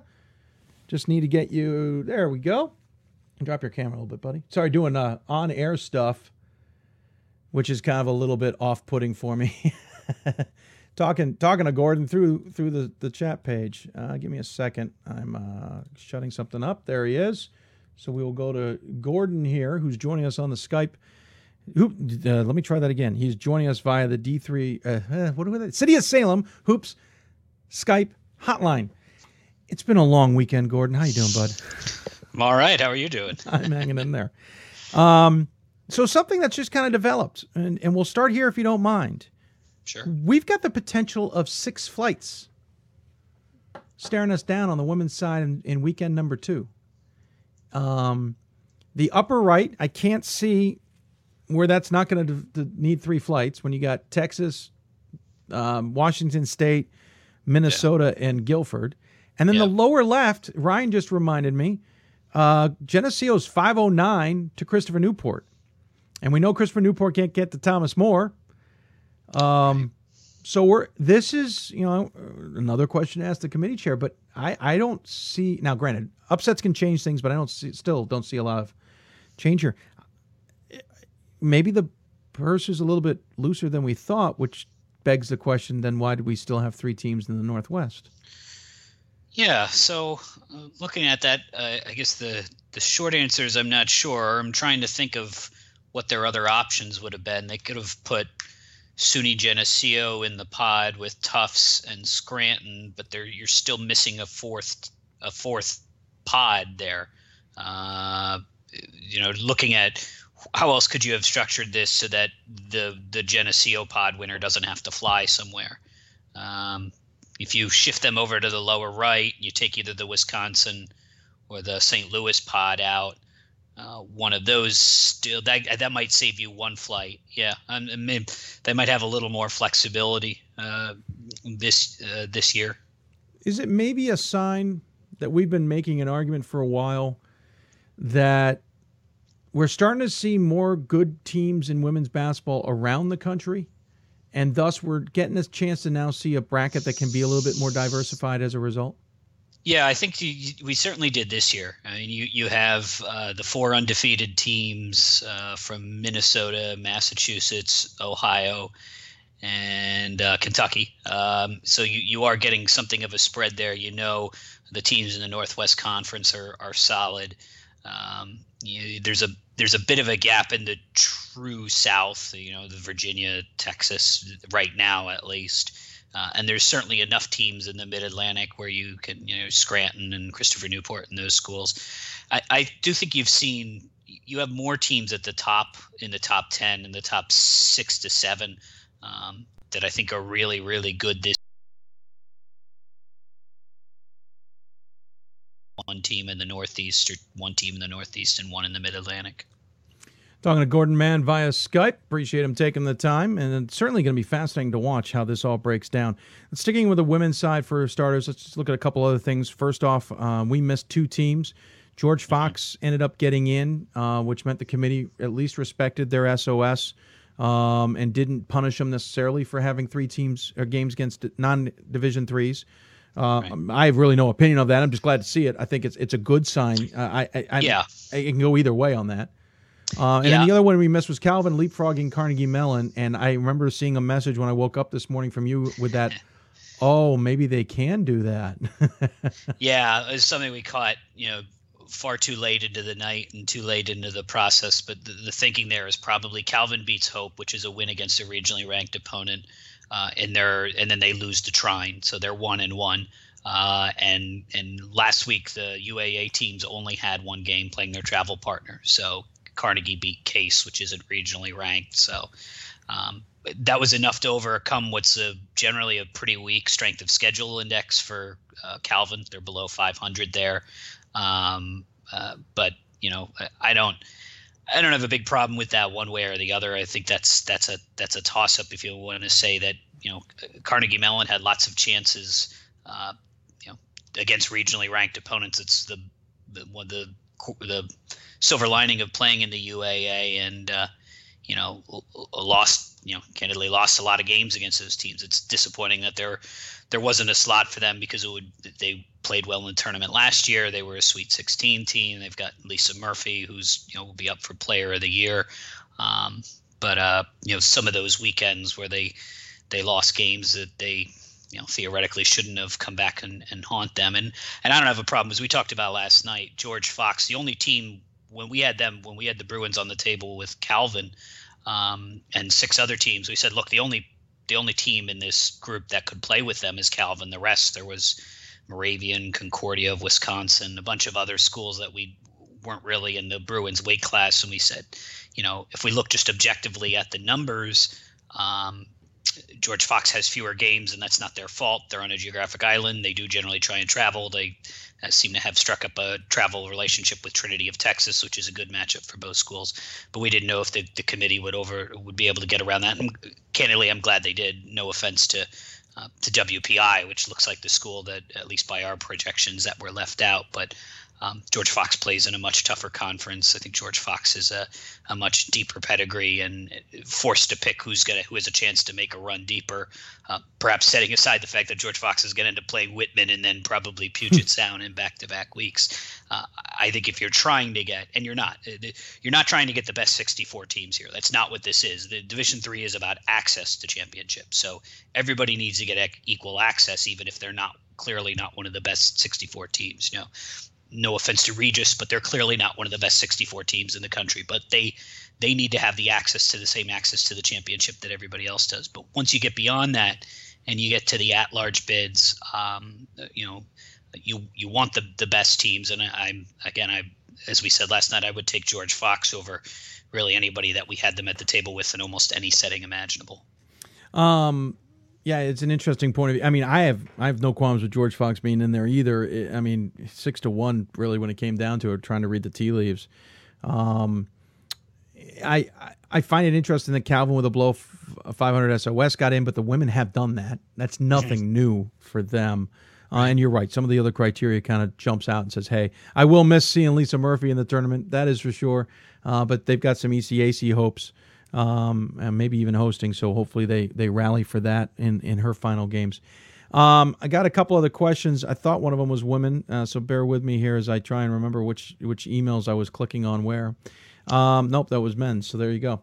Uh, they um, when you look at the overall bracket, though, I mean, does anything jump out at you as being wrong? I kind of feel like outside of a couple of little minor things, uh, it seems like a pretty balanced bracket for a team. Yeah, no, I like the fact that they've got Amherst and Tufts separated. I like the fact that they've got the three UAA teams separated. Although you know Rochester with their record really doesn't merit protection, so to speak. But I I like the fact that um, you know Chicago and WashU wouldn't see each other in the second round or so.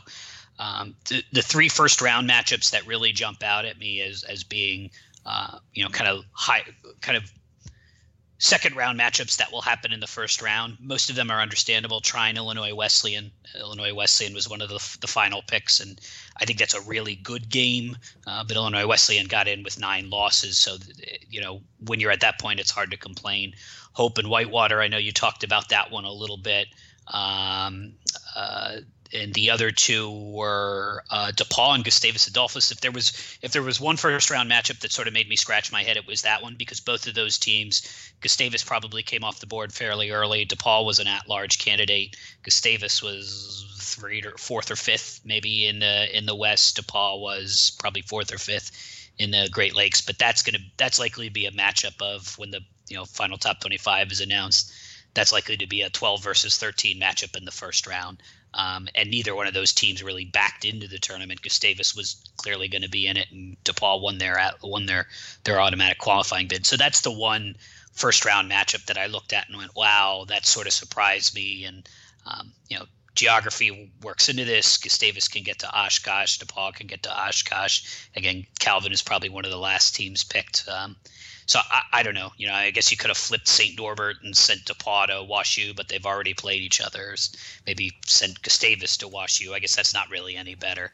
Um, that's the one matchup that I look at and I go, gee, is there a way to have avoided that? And then the fourth one we talked about extensively already was Whitman and George Fox. And um, you know, part of me feels for the Northwest Conference teams and that they they end up basically playing their conference tournament twice, once for real and then once in the NCAA tournament. Um, but given the way we thought this is going, uh, I think George Fox is probably happy to have a third, uh, a second go around at the conference tournament versus, uh, you know, cleaning out their lockers today. Um, Michael brings up. He says uh, one idea, and he's talking about the Northwest is uh, you know move one um, move a West team going to Minnesota. The problem is it's an extra flight. I mean, it's two flights to change Right. the Northwestern right. equation. It's two flights because you got to fly one out and you got to fly a team in to replace them. Um, and that's why they're not doing it now. I- It is a question considering it looks like six flights potentially, and, and we got to play the games, but it looks like six flights the next weekend. But if they're if they know they're going to have those six because they can't avoid them, because as you point out, it doesn't look like there's a lot of avoiding of those, and if they know they've got X amount of flights in the first round already, which is what two, um, they got Claremont. Well, they yeah two Claremont flights. will fly. Yeah. Yeah, they got two flights. So now we're adding two more. Uh, so we're doubling up the flights in the first round to four. Now we're talking 10 flights before we get. yeah, That's probably where the NCAA said, no, you either pick your poison. Well, they can't avoid it in the second weekend. They're going to have to swallow it in the first weekend. Um, and that's just, it's unfortunate. Listen, you're not going to find us telling you it's it's not unfortunate. We get it. It's also just reality. Is it two the- flights in the first round or one? Claremont has to go to Texas. Santa yeah, and Santa Cruz has got to go up. I don't think Santa Cruz can do it in 500. Okay. Um, at least a Puget, but that's a good question. Uh, Certainly, if I can certainly check that one. Um, yep. No, I can't do it that way. Let me try one more way. There it is. It's amazing. Sometimes you know a school's listed under one way, and then you go to another school like like California. I got to go to California and then go to Santa Cruz. Uh, Geneseo though is not under SUNY first. No, they're probably still under Geneseo State or whatever. Yeah, they're under Geneseo first, which is interesting. Yeah, oh, yeah, 839 miles. Oh yeah. So I guess my west west coast geography is uh, lacking there. I figured it was pretty far, but nonetheless. Um, so another question I did get on Twitter said, uh, "Do you think this is the year the the, the Tommy's women's finally get over the hill and win it all this time around?" Uh, they're they're not going to have an easy way of it. No, I mean they have you have St. Thomas and Wartburg, uh, and it, let's assume Wartburg beats Chicago, and that's not a guarantee. Chicago, you know, beat Wash U is has one of the, had one of the toughest schedules in the country. But let's just assume for you know that for seeds play out here, St. Thomas would have to beat Wartburg. That's a rematch of last year's uh, Sweet 16 game that Wartburg won up in uh, St. Paul. Uh, then they would play if we're doing the seed game here. I guess they would play Guilford. I would think they would be the the overwhelming favorite there. Favorite there. Then they would get somebody from the Northwest Conference. Let's just say Puget Sound, uh, and then and that's who they would get. So they would probably have to get through Wartburg, Guilford, and Puget Sound. Uh, could happen. It, it could happen, but I view I view even their second round matchup as pretty much a toss up. I think Wartburg. I mean, well, we know Wartburg can beat them. It happened last year. The teams effectively had the same roster. Um, so I, I uh, if they're going to get to to Grand Rapids, they're they're going to earn it. There's no question about that. Yeah, um, I think it's. I think they've got the opportunity to prove themselves. The Yeah, they're going to get they're going to get all these games at home. That much Yeah. we know. Uh, obviously, they're not going to fly three teams to uh, to Tacoma uh, for Puget Sound and and or to to Guilford or to you know the Lone Star State. So they're going to get all these games at home. Uh, that Wartburg matchup, that Wartburg matchup is tough. That the way they're slotted there, that tells you that they viewed Wartburg basically as an eight seed, uh, which is, uh, you know, I don't know. Well, I also think we ran into some challenges up there too with, with Oh, geographics.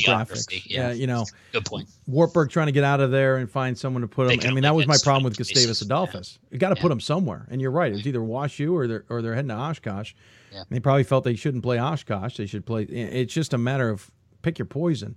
Yeah, there wasn't as many West. teams in that area to be able to to to to uh, Right. um, diversify it as much as we'd like to have. Um, I think that's something that's new too. Right? Um, Would have been nice from a bracketing perspective if, uh, um, you know, a second Iowa team gets in Luther or something like that to give you one more team that you can Right. push somewhere else, move Yeah. the board. Uh, I got a couple men's questions. I'll, I'll figure maybe you can help me answer them as well. So we'll we'll go through those. Um, what are your thoughts on Scranton men? Sorry if you answered that earlier. Just hopped on the live broadcast. No problem. Uh, I'll let you answer this one first since I've already kind of had my thoughts. Uh,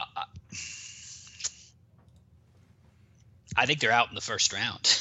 you know, I, I, I think Oswego State, who who won on who who won last year, um, on a neutral floor. They'll have some experience. That Scranton Oswego State game will be a lot will be will be a lot of fun to watch. Mm-hmm. Uh, you got Brian Sortino one on one side. You got John Victus on the other side.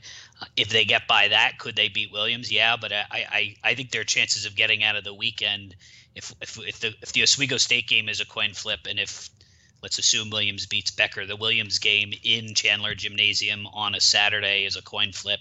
Uh, then their chances of of still playing the next weekend are are not real good. Now, if they got through though, I like their chances against whoever comes out of the bracket above them, whether it's Susquehanna or, or MIT or Eastern. Uh, and then I actually like their. I think I would give them a puncher's chance against Middlebury, Lyco, Neumann, Salisbury. So for Scranton, it may be get out of this weekend, and then you suddenly you may have a shot. I would like their second weekend chances better than I like their first weekend chances. Yeah, I think that game against Oswego is a, must-watch game. Uh, I said earlier that I th- I don't think they've got an answer for Brian Sortino. Um, I mean, yeah, I, I, don't know how similar he is to Stephen Weidlich, who they played a couple of times. He's um, on another level. Yeah. Okay. Uh, he's on. A, I mean, nothing against Weidlich. It, it's Sortino's on another level. I mean, 48 points in 27 certainly, minutes. Certainly a bigger guy.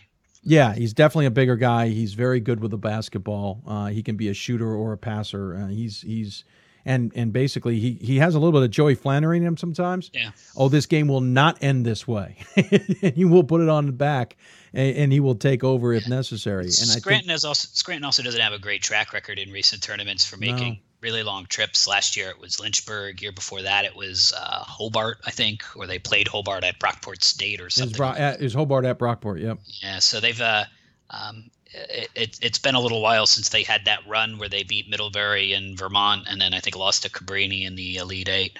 Um, that's a that's a that's a tough matchup for Scranton, and neither one of those schools is right next door to Williamstown. But I think it's a little easier drive for Oswego than it is for for uh, the Royals. Yeah, the other thing, and I know I was getting in a back and forth with somebody on Twitter. And he's like, Scranton men keep getting hosed in the hosting. Yes, they were. The, they turned out to be the number two in the region, but the women were had the rights to host. Guess That's what, what happens you when you when you share the first share, share the gym with one of the most prolific women's programs yeah. in the sport. You know. Hey, Wash U deals with it too. You know. Um, and, and listen, he made an argument that the NCAA doesn't like him, and he said, "What about 2014?" Listen, 2014 was an unfortunate year. The NCAA needed a couple extra uh, um, hosts like Emory in different places that we didn't expect and didn't like. Yeah. Scranton lost out, and they gave it to they left somebody in the Atlantic Coast instead of Scranton. So be it. But it's not like they went and proved themselves by going up and losing to Hobart at Brockport. So, right, um, Brockport was certainly deserving to host too. Somebody was going to get hosed you could argue Scranton got hosed, but if they truly got hosed, they would have won. Um, and so, and by the way, Scranton kind of came out of nowhere. I've seen him in person, didn't blow me away. Vicus right. certainly, I like him, uh, but I don't think they had anything else that said to me, "Oh, this is an NCAA tournament team this year." They're sitting sixth in the regional rankings week one. I went, okay, and all of a sudden I went, wait, they're what? Yeah. so uh, they've come together down the stretch yes. here, uh, and so if you're looking for kind of intangible uh, advantages, they've come together, and Oswego's sort of done the opposite, losing. You know, uh, they won the, their tournament this past weekend, but losing before that. So, uh, I, again, I think that's that's the best games in the first round tend to be the, on the first night tend to be the neutral court games because those are the teams yeah. that are closest together. They're often there's not a home court advantage for either one. They're often two teams who don't see you know they're not haven't played each other during the regular season. Sometimes you get kind of weird contrasts in, in styles. Uh, you know, think uh, Endicott and Salisbury type of thing. Um, that should that'll be a fun game. Yeah, absolutely agree with you uh, there uh, on all of those fronts. Um, Rochester men, could you talk Rochester men's pod? How much do you know about these teams? Any chance uh, they'll get through to host the next weekend? Um, the, the, hosting part, if all four teams would get through, I think it's a coin flip between them and Marietta. Right. Um, I'm not sure without off the top of my head which way that would go. If you want to talk about ease of access and getting teams in, it would be go to Rochester. Go to Rochester and get them into the airport there a lot easier, or even Syracuse a lot easier than you get them into Marietta. That being said, Marietta might have them on the criteria, except the SOS I know is in Rochester's favor. Right. Um, but what I mean, Gordon, your thoughts on at least Rochester's pod there? I find that one I think, interesting. Yeah, I, I think they could lose to I, I think they could lose to Albertus in the first round. Yeah. I think they could lose to Wesleyan in the second round. Um, I'm, you know, I'm assuming Wesleyan gets by Union here, although that's not a given. They have a tough that's a tough draw. Albertus Magnus Uh, from a conference that's kind of unheralded, but is generally a tough out in the tournament. Johnson & Wales reached a second weekend last week uh, last year. Um, Albertus Magnus basically lost at the buzzer to a real good Dickinson team the years before that, and Rochester is kind of quietly backed in here. Uh, they, you know, they lost a they lost a Case Western, which wasn't a good loss. Uh, they lost to Emory, which isn't a bad loss, but you know isn't a, a great loss either. Um, they have not played well down the stretch. They played real strong, uh, and then split the weekend with Chicago and and Wash U. Um, and fell behind Chicago big and then and rallied to come back. But they're not coming in. They're not coming in with a lot of momentum here. Uh, and uh, you know the Palestra will be loud. That's a long drive from basically New Haven, Connecticut to Western New York. Um, but I uh, of of the four teams in the, who are hosts, I think they've got probably the second hardest chance to come out of there. I think Marietta comes out easily. I think Hardin Simmons comes out. I don't know about easily. Whitman and Whitworth will be a, a you know a blood feud one more time. But Rochester, again, I don't know that they beat Albertus Magnus in the first round, and if they do, you know Wesleyan's a tough second round matchup. Yeah, I uh, Rochester first round. I said it on the air on the NCAA show that uh, watch out for Albertus Magnus. If you're looking for an upset, that's the one to look for. We got a question about Albertus Magnus too, so it gives me a good chance to say it. They're a proven commodity. They certainly can play well. They may be off the radar right now because the, the heyday run from a couple years ago isn't in front of us. But that doesn't mean they're not in play here. In Rochester, it's two years in a row they've struggled down the stretch. To the same teams, they've struggled down the stretch. They were in better yeah. shape to get in the tournament this year. Uh, that is not a given in any way, shape, or form. By criteria, that's the right matchup. By on paper, that's a scary matchup if you're a Rochester fan. Other side, Union Wesleyan. I think Wesleyan's got a lot to prove.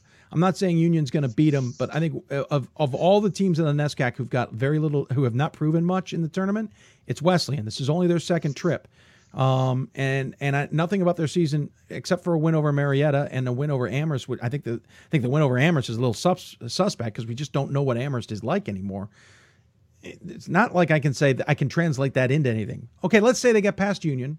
Ta-da for Union having a great season but they're going to run into a juggernaut of a game in Rochester Albertus Magnus. So yeah, you know that's you, that's a tough one. You've got Wesleyans whose strength is generally down low, good low post players, and you've got Rochester whose strength is their point guard, uh, Sam Bohr Smith, or their guards. So um, yeah, I think that's a that's a matchup between uh, NESCAC and a UAA school. So those are both deep conferences.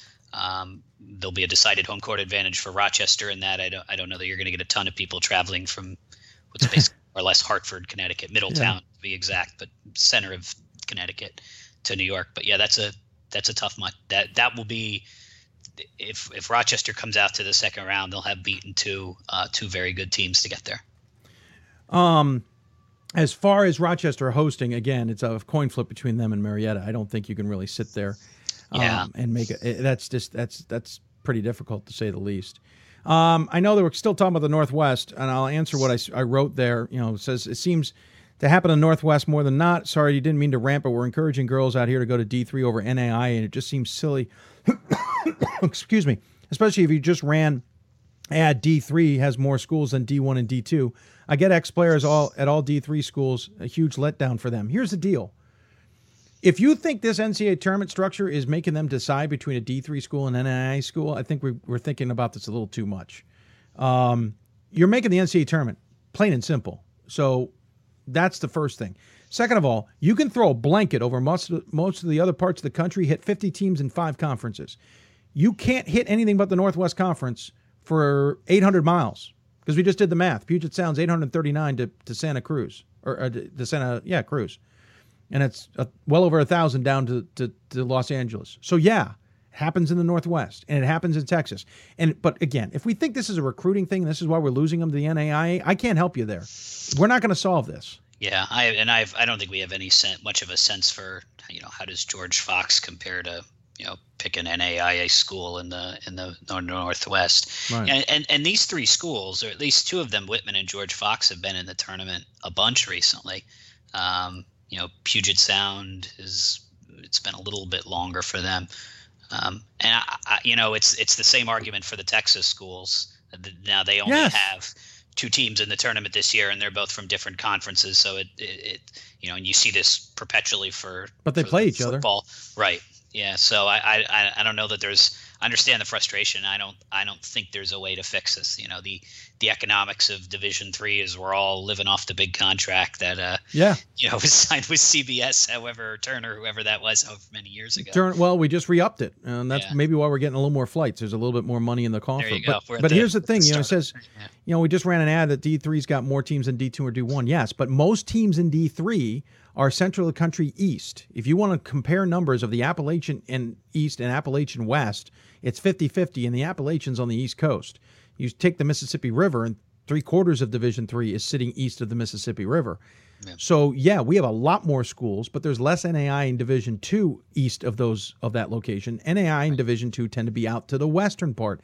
That's just the way the makeup is, and we can't compare.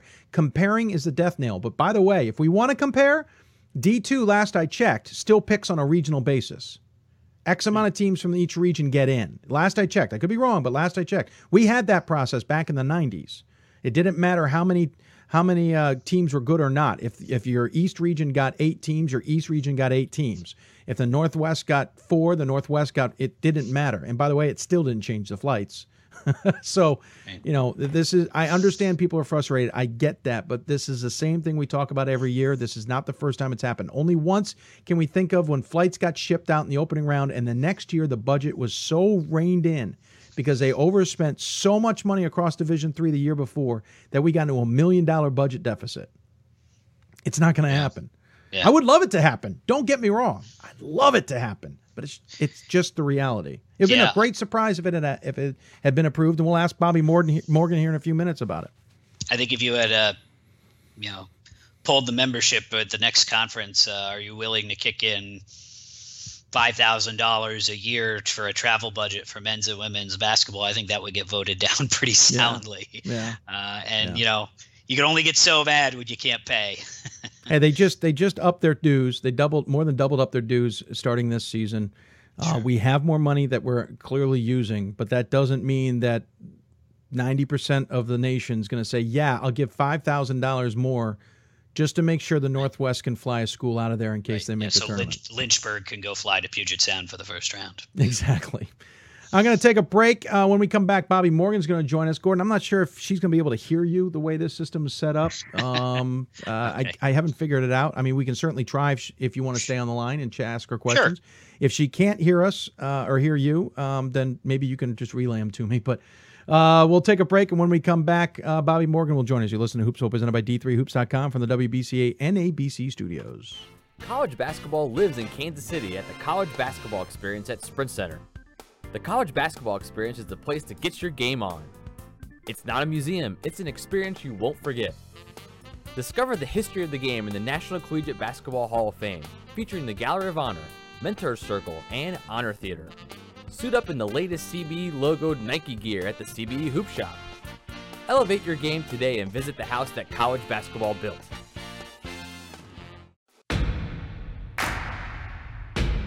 It starts right when you hit the court. You imagine your finest moment. The game-winning shot that gets you to the dance, a monster dunk or no-look pass, and cutting down the net. Sports lets us dream of our own success and prepare us for our finest moments on and off the court.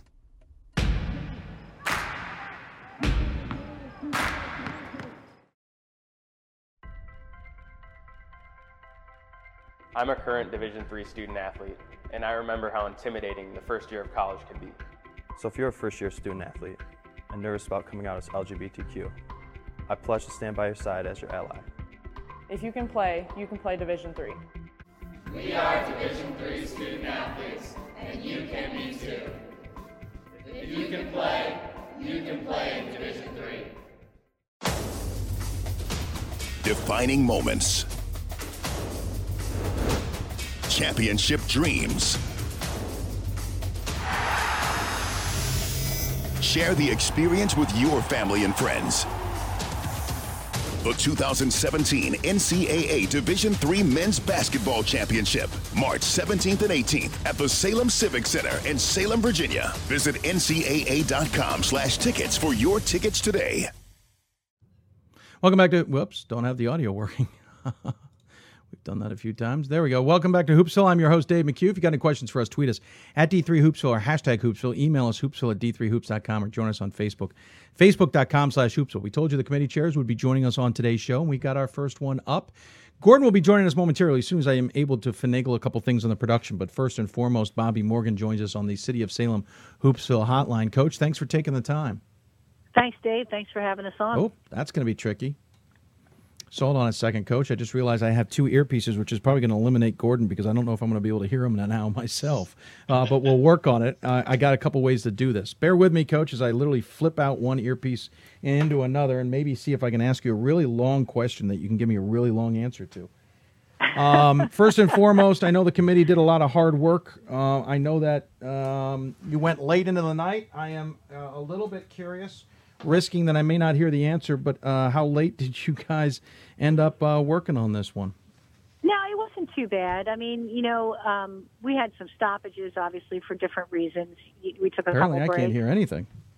You can't hear Hold me? Hold on, Coach. Oh, because I hit the wrong button. I know you're probably talking. This is what's called. I knew I had everything lined up until I didn't have everything set. Okay. Um, bound, this is why I need producers and why we need to do some spending of money in this studio. But that's a whole other conversation. So, Coach, try that again. Now I can hear you. okay. Can you hear me? I can hear you. Yeah. Okay. So it wasn't too bad. I mean, it was earlier than other nights. I mean, we we um, you know we got on after the obviously there were different uh, RAC calls going on throughout the day, and you know we got together about two o'clock. You know, with some of the regions had finished up, and we were able to start looking at the rankings, and you know we took a couple breaks and. You know, we when all was said and done, we we were talking about site reps and different things like that. You know, after eleven, but we it was it was a not not that late of a call. um, but it, you know, the final bracketing and stuff like that went a little later. But but you know, it, it's all good work. In the in the grand scheme of things, what are your what are your thoughts on on the work that the committee did? I mean, you know, I, I it's it's my third year doing this with the committee, and I think all three years have they all present different challenges, right? Because you know, obviously, and you know this, you guys talked about it all day. You talk about it all the time. You know, the the restrictions that we have with travel and geographics, and you know, it's not the the kind of bracket that would be in a perfect world, but we under the circumstances and the situation, we think we did as good a job as we could, and uh, you know, we tried to really keep some you know ones and twos meeting each other as as we got you know into the different rounds and not have we tried to keep teams away from each other as best we could. But inevitably you've got some regions where you, you know you've got teams that are pretty familiar with each other playing each other earlier than we would have liked. But there's just no way to do it without flying teams all over the country In about 40 seconds, we may be able to get Gordon to join us uh, the way my system's set up. Uh, hopefully, he'll have some questions. Uh, let me start a little bit with the rankings, if you don't mind. We missed two teams, no big deal. It gets nitty gritty when it gets down to that point. We're splitting hairs. But we did notice that you moved Calvin ahead of Carnegie Mellon. Gordon certainly made a good argument for it just a short time ago. What was the end up? What was the decision ultimately in that in that region to do that? Well, I mean, all- Carnegie Mellon was ranked eighth in their region. Um, and if you look at their body of work in the last month, um, it was not, you know, it was not strong. And, you know, they had seven losses. Um, they also only had one win. I'm in my car, so I'm doing this from my memory. Yeah, yeah, so, sure. um, but um, I, I recall they only had one win against a ranked opponent, and that certainly came into play. Calvin had five losses. Uh, I think Carnegie did they have eight or seven? I'm and you, correct me, but Yeah. but all of Calvin's losses were to ranked ranked opponents. They had 20 wins. They had done well, um, you know, later in the year, and you know it was it was a tough. I mean, the last conversations, as you know, and and you know we say this every year, and we're talking about teams that could be in the tournament that don't get in every year, and you know how do you decide because that last grouping that you get to, uh, sometimes they're equally deserving, and you just try to find something that separates um, teams. And you know, I know the SOS strength of schedule is a big thing, but you know, I, I'm not sure. I forget Carnegie Mellon's record Um, I don't. Again, I'm in my car, but I thought, how many losses did they have? Eight, nine? Uh, eight, I believe. Yeah. Eight, yep. Yep, yeah, eight, eight losses. Yeah. So, yeah. So, and you know, Calvin, Calvin had 20 wins. I know their SOS was just a little bit above 500. Um, I think it was like 510 or 515, and um, but those, you know, their losses were to ranked teams. They had two wins against ranked teams, so their body of work was pretty solid. Yeah, no, and more of just a curiosity. Like I said, Gordon made a pretty good argument. Gordon's actually joining us. I'll see if he can ask you a question. You can hear it. If not, I'm going to try and hit a button and see if you can hear it, and hopefully this works. Okay. Go ahead, Gordon. Hey, Coach. Uh, we, we should have just gotten. I'll, I can give you my Can you hear address. him? You can drive to my house, and uh, we can do the call from here. Hold on, Go- Coach. Did you hear him? I can hear him barely. Yeah. Oh, I know why. Let me try one more button. Go ahead, Gordon. Okay. Coach, the question I, w- I was going to ask is if I'm looking at the brackets, I see it looks like Amherst, Tufts, uh, St. Thomas are are kind of the top seeds, and then if I uh, maybe I'm reading too much in this, it looks like Ohio Northern is in front of Thomas More in the Great Lakes. Is that where they finished in that final uh, regional ranking? Those are published, and I'm in my car. Oh, well then I should know the I- answer to that. You should, and I'm driving, so I, I'm really not in a position to start going through each region and tell you who exactly where everybody played. Um, but you know, and are you asking what? Say that again. So, uh, I guess how how does how did the how does the committee sort out you know Thomas More and, Ohio Northern who flipped back and forth all season long? Yeah, well, Thomas More stayed up top um, at the end, so they ended up. uh, If that, that's the one I do remember. They were ahead of Ohio Northern. Okay. Um, and obviously, and Amherst was obviously ahead of Tufts um, because they won the game and and finished that ranking. So they were finished as number one in their region. Okay. Um, per that, a curiosity, George Fox getting into the tournament. Um, I know that's a, a, a kind of a, a tricky one. They didn't play th- uh, three games against Division three opponents, which kind of takes a hit on their criteria. Was it one of those where you, you tried to overlook that? And I don't mean that in a, in a, in a bad way. I mean that you try to say, listen, let's see if we can look past that point and find criteria, and, and they are better in a lot of other ways than the fact that they're three games short to some degree. Yeah, I mean, and I know that that issue has happened. and I think that issue has happened in that region more dramatically, if I recall, um, where a team only was able to play uh, 15 or 16, or had 15 or 16 wins in um, in against in division opponents, if I remember. But you know, George Fox's body again. We go back to body of work, and I know that sounds like a cliche, but you know, they were. Eight, I think they were 18 and five. Is that 18 and four. My, this is pretty good for me in a car. Yeah, not bad. Um, um, but you know what? They had, you know, they had had some really good game, good wins. Um, you know, they're playing a tough schedule. Um, if I recall, too, and again, this might be off recollection. I believe their losses were to all ranked opponents, or something Mhm. close to that. That's correct. Correct. And um, yeah, and you know, obviously, it's it's they're they're a class. You know, it's we don't do this subjectively. You know, their history doesn't really matter, but they're a strong program, and we felt that that that 18 and five, and then we took a peek at the secondary, which we do. We we take a peek at that all the time, and yeah, they had three more wins in that category. Um, you know, it was a pretty solid resume, and we just felt that they they were a team that belonged you know out of that out of where that region where they came out they jumped out and they belonged to be there Was there any team that got left at the table or was involved in the conversations, especially late, where you sat that teams in plural that you sat there going, you know, they've got a lot of good criteria, but this is just falling short. That that that is maybe a lesson to everybody else out there on how to to, to secure their their their criteria a little bit better. well i mean you know when you start to split hairs right when you get through all criteria and you know everything is so close whether it's you know win loss you know you know ranked wins all of the primary criteria then you start delving in. I mean you do delve into what does that strength of schedule look like? I mean what who did beat and what quality are those wins? And, and do the, did they lose games that they shouldn't have quote unquote bad loss right um, and I think sometimes those things, you know, when you get down to all the other criteria, you can't separate teams.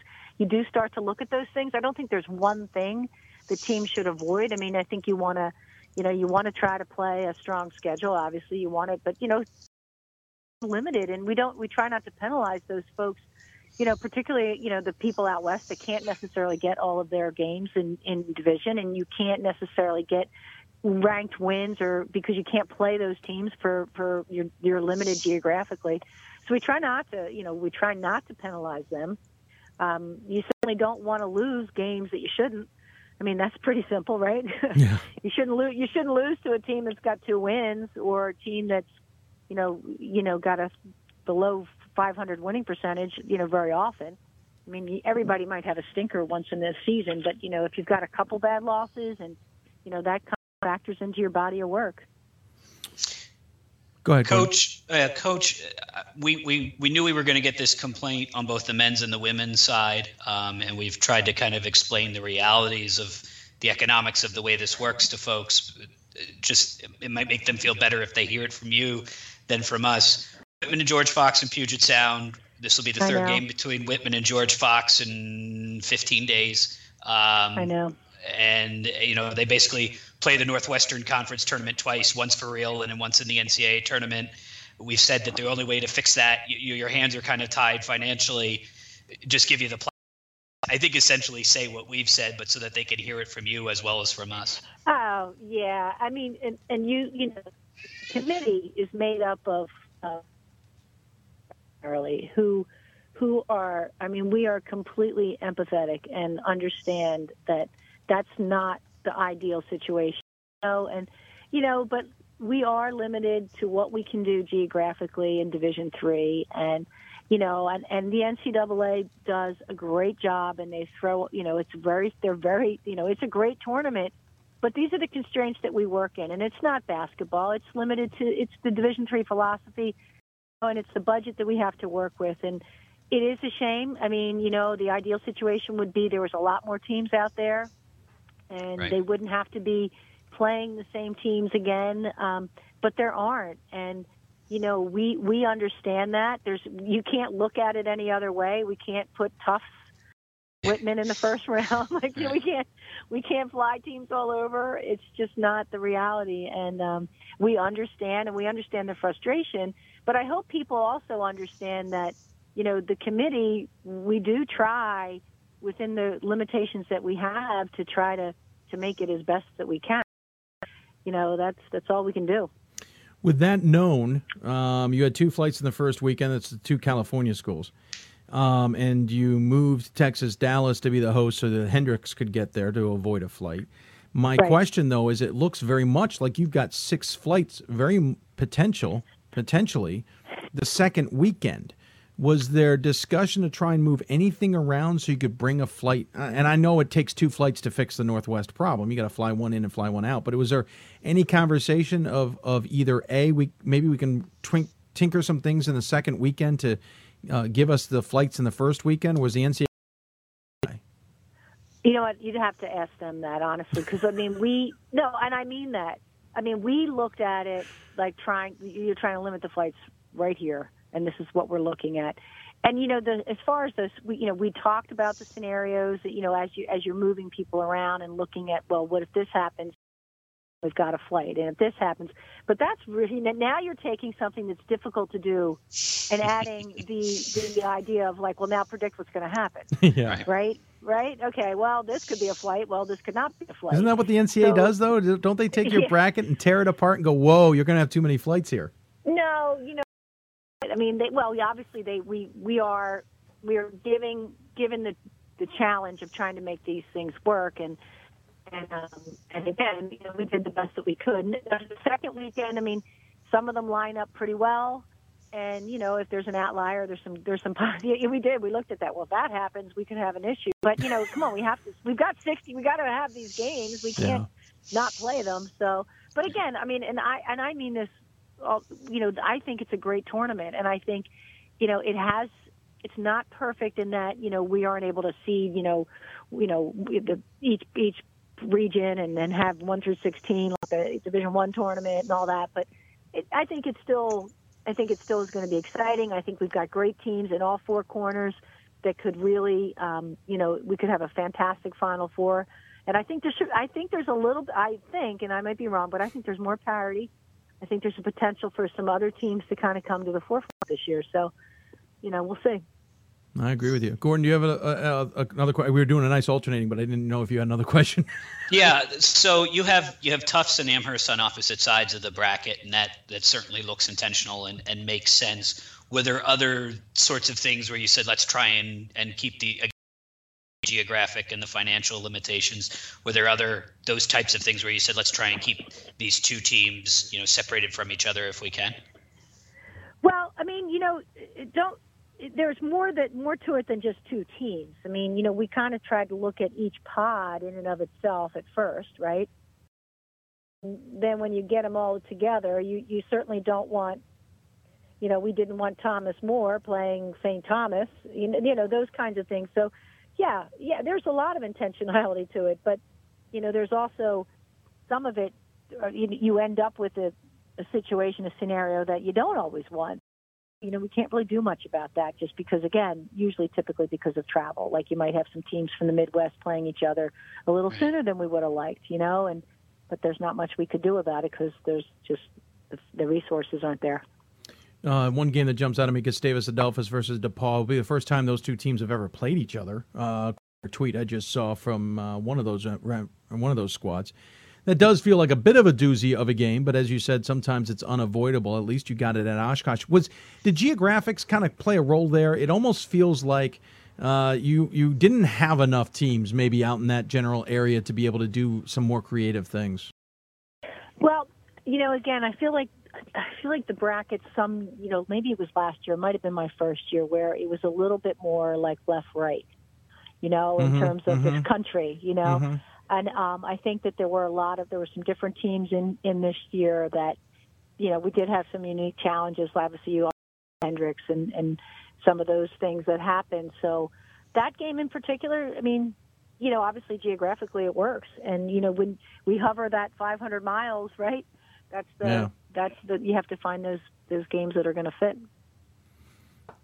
Um, when you looked at uh, how everything kind of played out, I mean, how how hard was did you have how many brackets did you basically have? Did you was this a little bit more straightforward? Um, and on top of that how many people were involved? I know you had said to me private, previously that you know full eight people would be involved even if you had to have some um, extra people but you have a few people on your committee that are on this, this tournament you know jim scheibel at rochester you yeah had... so obviously um, chris and jim and karen had to jump off um, for bracketing and jim actually had to drop off um, when his team was discussed.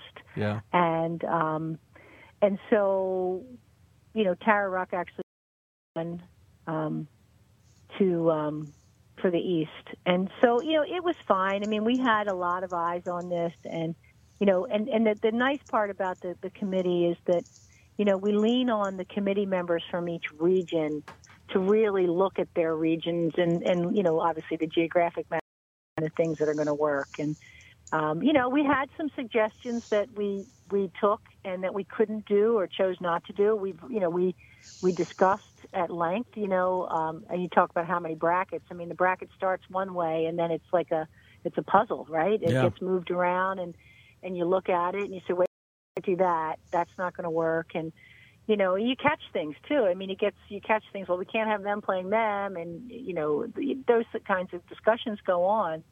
So there was quite a lot of input. Really, it was a you know the group effort, and um, and it was good. I mean, there's some really good people on our on our committee that are, you know, said this to you. I think off the record. There's no agendas. I think that people are really trying to trying to get this to be a, a good tournament. And you know, there's tough. You know, it's funny when people say to me though well, that's a tough first round game. I mean, you're in the NCAA tournament. There should be tough first round games. Like, if they're not tough first, we aren't picking the right teams, you know. And um, you know, granted, there's some you know AQs that are weaker and and from weak, weaker regions, but I mean, they should be tough first round games, and they should be tough second round games. And I, I think know? I said it on the broadcast to the NCAA that were tough, and I was hinting at that there's a difference, and I didn't say it there, but I said at the beginning of the show, there's a difference in the level of Division Three, the women's basketball. There, you know, there's an upper tier, and that tier has gotten deeper, which is wonderful to see. But then there's a line, and then there's everybody else. So there's a lot of those first round games. You're like, oh, that's going to be tough for X or tough for Y because they're going to be playing one of the you know top teams in the country. But as you said, they've got to play them. Uh, so those games have need to be played, and uh, you are in the tournament. It doesn't mean you get an easy game. Um, that's not how this is supposed to work. Right, Um, right. And so I know that was a common theme with what I was saying, but that was the point: was that that this is tough. Um, Yeah. You kind of hinted at it. The last few years, I, I feel like this bracket has gotten more and more diversified. Yeah, I mean, um, there's a couple. I think is Rose-Hulman first timer. I Mhm. think they're a first Yes. timer. Yep, they Um, are. Yeah, and uh, you know, and I- and I guess I, the way I look at it, and again, I'm more familiar with the Mid Atlantic, but you know, the last we've had a year, I guess two years ago. In fact, when my team was in, it was pretty top heavy. Scranton was really strong, and um, you know, but there wasn't this parity that we have, and and I felt, you know, again, there were a few regions this year that were not as necessarily as strong, but there was more parity. There was some regions where, I mean, geez, there's a lot of good teams, you know, and, and the Mid Atlantic certainly was one of them. Um, you know, and obviously where there there were some good teams throughout the country where it was tough. You know, you got two undefeated teams head to head. Thomas More, right? You've got two undefeated teams in the same region. You've Yeah. had, you know, it was just. I think there's just. I think there's some sleepers out there, and I know that the traditional powers are always going to be good. They're hosting. They're going to, you know, they're they're they're seasoned, but I some teams out there that can that can pick people off this year. I really do. Um, when you you and the committee finally finished and got it all done and reevaluated it this morning, was there anything in hindsight that you, you didn't solve that you had been trying to solve? Uh, I know the travel thing. I mean, outside of the geez, I really like to get three teams or one team out of this Northwest kerfuffle. Um, but you know, just something that that challenged you guys that you just couldn't find a, a decent re- resolution to. Nah, I mean, no. I mean, there probably are, but you know, at the end of the day, you get this time constraint to get this bracket to. You know, I think if you had a week to do it, you probably could. You know, it's like anything else, right? But I, I, I think it was good. I mean, we know we were we did have a final uh, back and forth this morning about a few issues, but they were kind of minor and, um, you know, and and more somewhat philosophical as opposed to, um, this doesn't work. This was or some different opinions, I guess, and that's more confidential information. But for the most part, I think it, you know, it, it came out pretty good. And and um, you know, again, we the West is tough. It's tough, and there's just you know those are the only teams that are out there. We can't. They have to play each other, and it's a, and it's a, and and we you know we understand how frustrating that can be, but we do the best we can. Um, what was it? Uh, there was something I just had and I, I've lost it. it. Had to do with your yours. Oh, I had a lot more games on Sunday. I know you and I have chatted about the challenges of that. Um, and speaking of you know less time to, to do things, I think Sunday kind of went. I don't remember. Gordon can correct me because Sundays I can't. Uh, it's still a blur. I don't think I I, I lived through Sunday, um, but I don't think you had a lot of upsets on Sunday. But did Sunday present any challenges, or did this year kind of go well enough for you? Well, I mean, you know, we have to do we have to get into that score reporting system and do if scenarios and and ask the RACs to look at you know if this happens you need to vote this way you know we have to we have to do that so i think in and of itself it creates extra work for the committee and uh i, I you know and i said I, I think in a perfect world we would wrap these games up on saturday and then uh, you know allow a little bit more time to get this process um, completed you know in, in a more maybe humane fashion I don't know. Humane, okay. yeah, no, you know, I mean, just in a more, in a more, um, you know, it, it, it gives a little bit more time. But no, there really weren't any problems. I mean, again, like you know, and, and it's you know, there's a buzz, there's a buzz to selection, you know, and for the committee members, I mean, you know, you work. You, you lead up to it. You work hard for you know weeks leading up to it, looking at these teams and trying to follow what's going on in your region. You know, and it's kind of like game day, right? You get there and and you, you get that final ranking, and hopefully you've done your work pretty well each week leading up to it, so it it your job is easier. And you know, again, yeah, there's a couple upsets that threw some wrinkles into it, and but for the most part, you know, I thought it went well, and and we got each region knocked out as quickly as we could. Is that we were texting each other, we're following the scores. You know, we're you know so- somebody's got D three hoops on, checking the updates, right? So you know so yeah you know it, it got done um, and and you know i think that the committee felt good about it Coach, I just have I have one last question for you. Um, you were also the top seed in your own tournament uh, in the Centennial, and you were hosting the, the championship game there Saturday afternoon. how do you handle the division of labor? How do you, you know, committee chair, head coach, you know, hosting a tournament? How did you manage that? Time management well, skills. yeah, well, I'm about ready to, to take a nap, but but okay. um, I, I can tell you, I can tell you that you know because we were hosting, I didn't fly, I couldn't fly out. Um, and typically the right. chair will go out to Indy, but I, I was like, I can't book a flight because I don't even know if we're playing Saturday. Um, and truthfully, you know, we didn't see that coming. I mean, we, we kind of had a unexpectedly, um, you know, a strong little a little bit sooner than we thought. Our team did really well, and and our conference it was so tight that it, we, we were fortunate to host. So um, I mean, you know, it's like anything else. I mean, I have three kids. You you just keep working. You just, you know, you just find another hour somewhere in the day to do committee stuff, and you find another hour to drive them to practice, whatever. Right. So it, you just do it. But um, it's it's tough. I mean, but you know, well, almost all of the members are coaches. Um, you know, we have a athletic director. We do have a sports communication um, guy, but they all right. have incredibly demanding, incredibly demanding jobs. So you know, I think anybody who serves on an NCAA committee is, you know, you're doing it because you're passionate about, you know, trying your sport and you really want to be a part of this. So, you know, you, you just do it. Uh, you find a way. Yeah, I know that feeling, but you guys certainly do more work. Um, I know it was a tough loss in the semifinals, uh, especially being at home. Um, uh, kind of brought the season kind of th- to a thud a little bit, but as you hinted, you thought this would be next year. Uh, how do you think the season ended for you guys, and what yeah. are you looking forward to? I mean, it, you know what? I tell you what, it, it was a great game. Um, you know, it was back and forth. It was like one of those. And so many of our games this year were like decided at the final minute, you know, or two. So we won a lot of really close games, and and in this particular game, it was such a great atmosphere. I mean, the house, you know, we had a great crowd. It was packed, and you know, we we did the the little things that um, that you, we, we didn't do the little things, I guess. You know, we missed some free throws, six free throws down the stretch. We we had some uncharacteristic turnovers, and I almost think that the the moment kind of was a little bit too big, and we we kind of got a little and you know Gettysburg made a few shots at the end, and it, we lost by four. And you know, it's a team that we split with during the year, but we split with them very close. So um, at least in our home game, and we got they smoked us actually up at their place. So, you know, was it devastating? Absolutely not. I mean, it was one of those years where, like, we had a blast, and um, you know, would have loved to have been playing for the finals. Would love to be in this tournament. That would add more work, right? But, um, but you know what? I mean, you know, you you walk away going, hey, we had a really successful season. Kids are great. Um, we only lose one.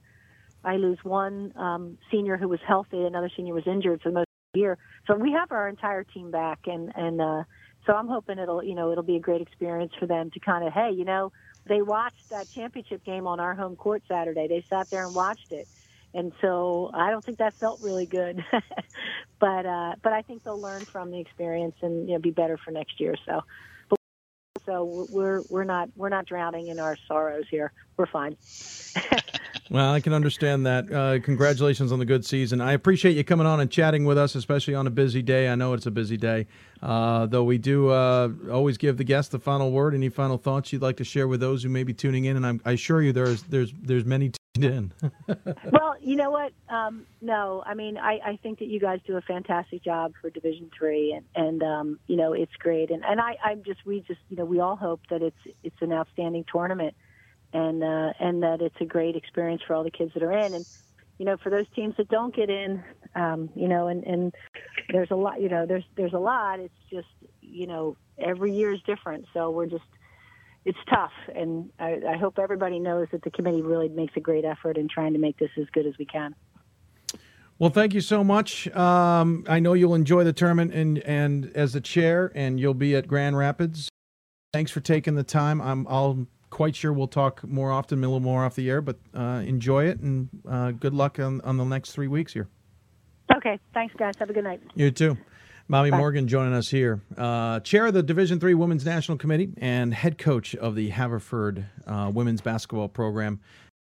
Uh, lost in the semifinals, but as coach said, gave her a chance to uh, get a little bit more work done, maybe on the committee side of things. Gordon, before we let you go, any final thoughts on what she had to say and, and the women's side of this bracket?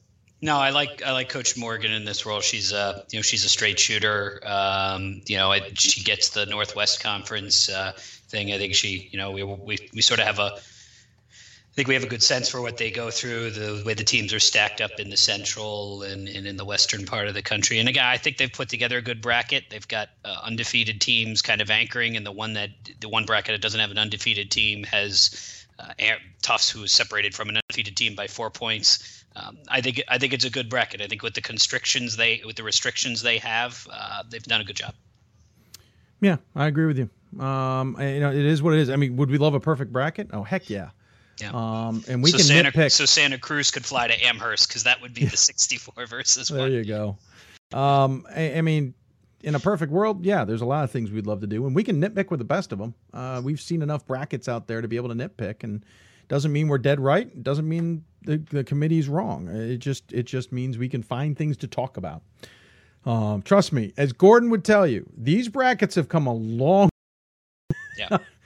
Uh, we used to have a lot more problems with brackets than we do now if we're nitpicking over these kinds of things. Well, Gordon, I know you need to go. I appreciate it. Um, Any final thoughts for those out there, or was that? Are you good?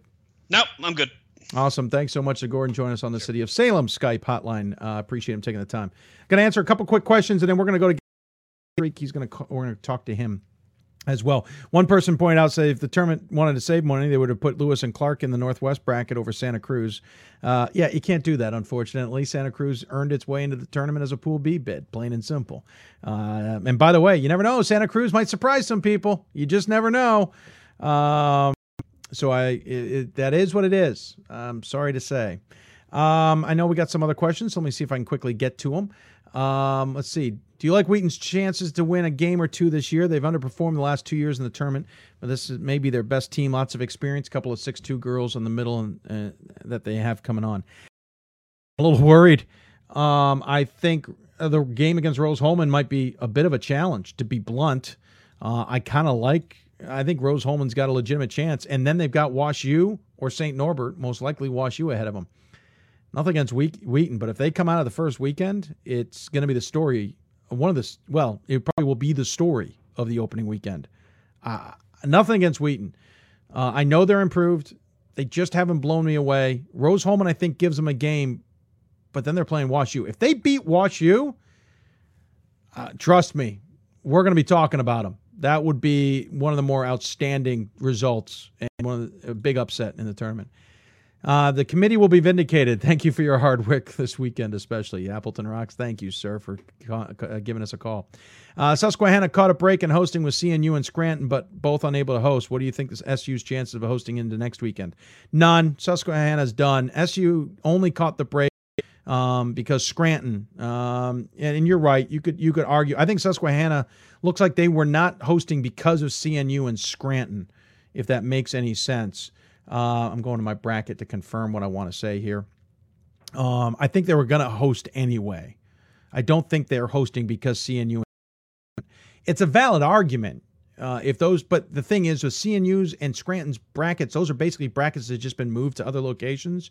So I don't see brackets that have been changed, if that makes any sense. I don't see how it trickled down. I think Susquehanna's hosting because they needed another host in the region, and Susquehanna, Susquehanna got it. But I don't think there's any chance move it. Well, you know, I shouldn't say that. I really shouldn't say that. Um, the trick's going to be Scranton men will have priority, so they probably will host the next weekend if they get through. I don't know how they'll shape up with Oswego, and I don't know about Williams. I, I well, what am I saying? Middlebury's in this pod, so Susquehanna need to look up. If Susquehanna is going to host, they need Middlebury to get knocked off, and maybe even Neumann. Uh, definitely Middlebury though, um, so I don't see it happening. Um, and if you feel like diving into it, do you see the landmark as an up and coming conference in D3 world with a new coach at Moravian having early success? E Town will be hiring a new coach. Goucher as a new coach at the helm as well. Here's what I'll say about the landmark, and I've said this a lot. They already should be there. This landmark's been around for 10 years and it's underperformed. Yes, Catholic has been good. Yes, Scott, Scranton has had its signs. Susquehanna has emerged. It's wonderful. But nothing against Susquehanna, and I know who this is coming from, so I'm being gentle at least. Susquehanna should have walked away with a landmark this year. That being said, Scranton came on really nicely at the end.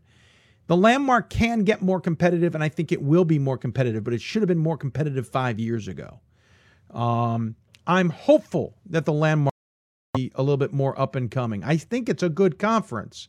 It's definitely top half of the of D3, but I'm waiting. I've been waiting.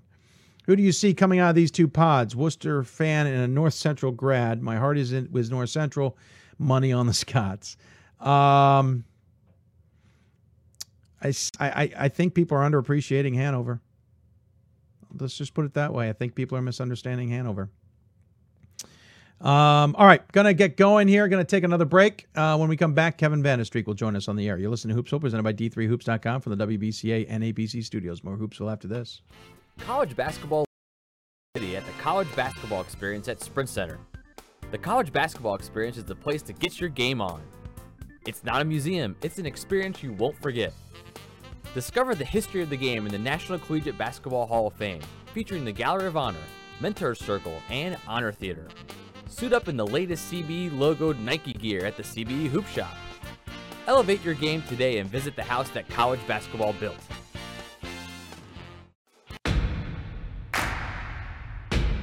It starts right when you hit the court. You imagine your finest moment. The game winning shot that gets you to the dance, a monster dunk or no look pass, and cutting down the net. Sports lets us dream of our own success and prepare us for our finest moments on and off the court.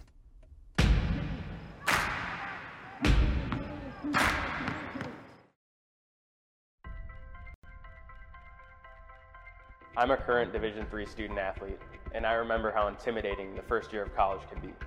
So if you're a first year student athlete and nervous about coming out as LGBTQ, I pledge to stand by your side as your ally. If you can play, you can play Division Three. We are Division Three student athletes, and you can be too. If you can play, you can play in Division Three. Defining moments. Championship dreams. Share the experience with your family and friends.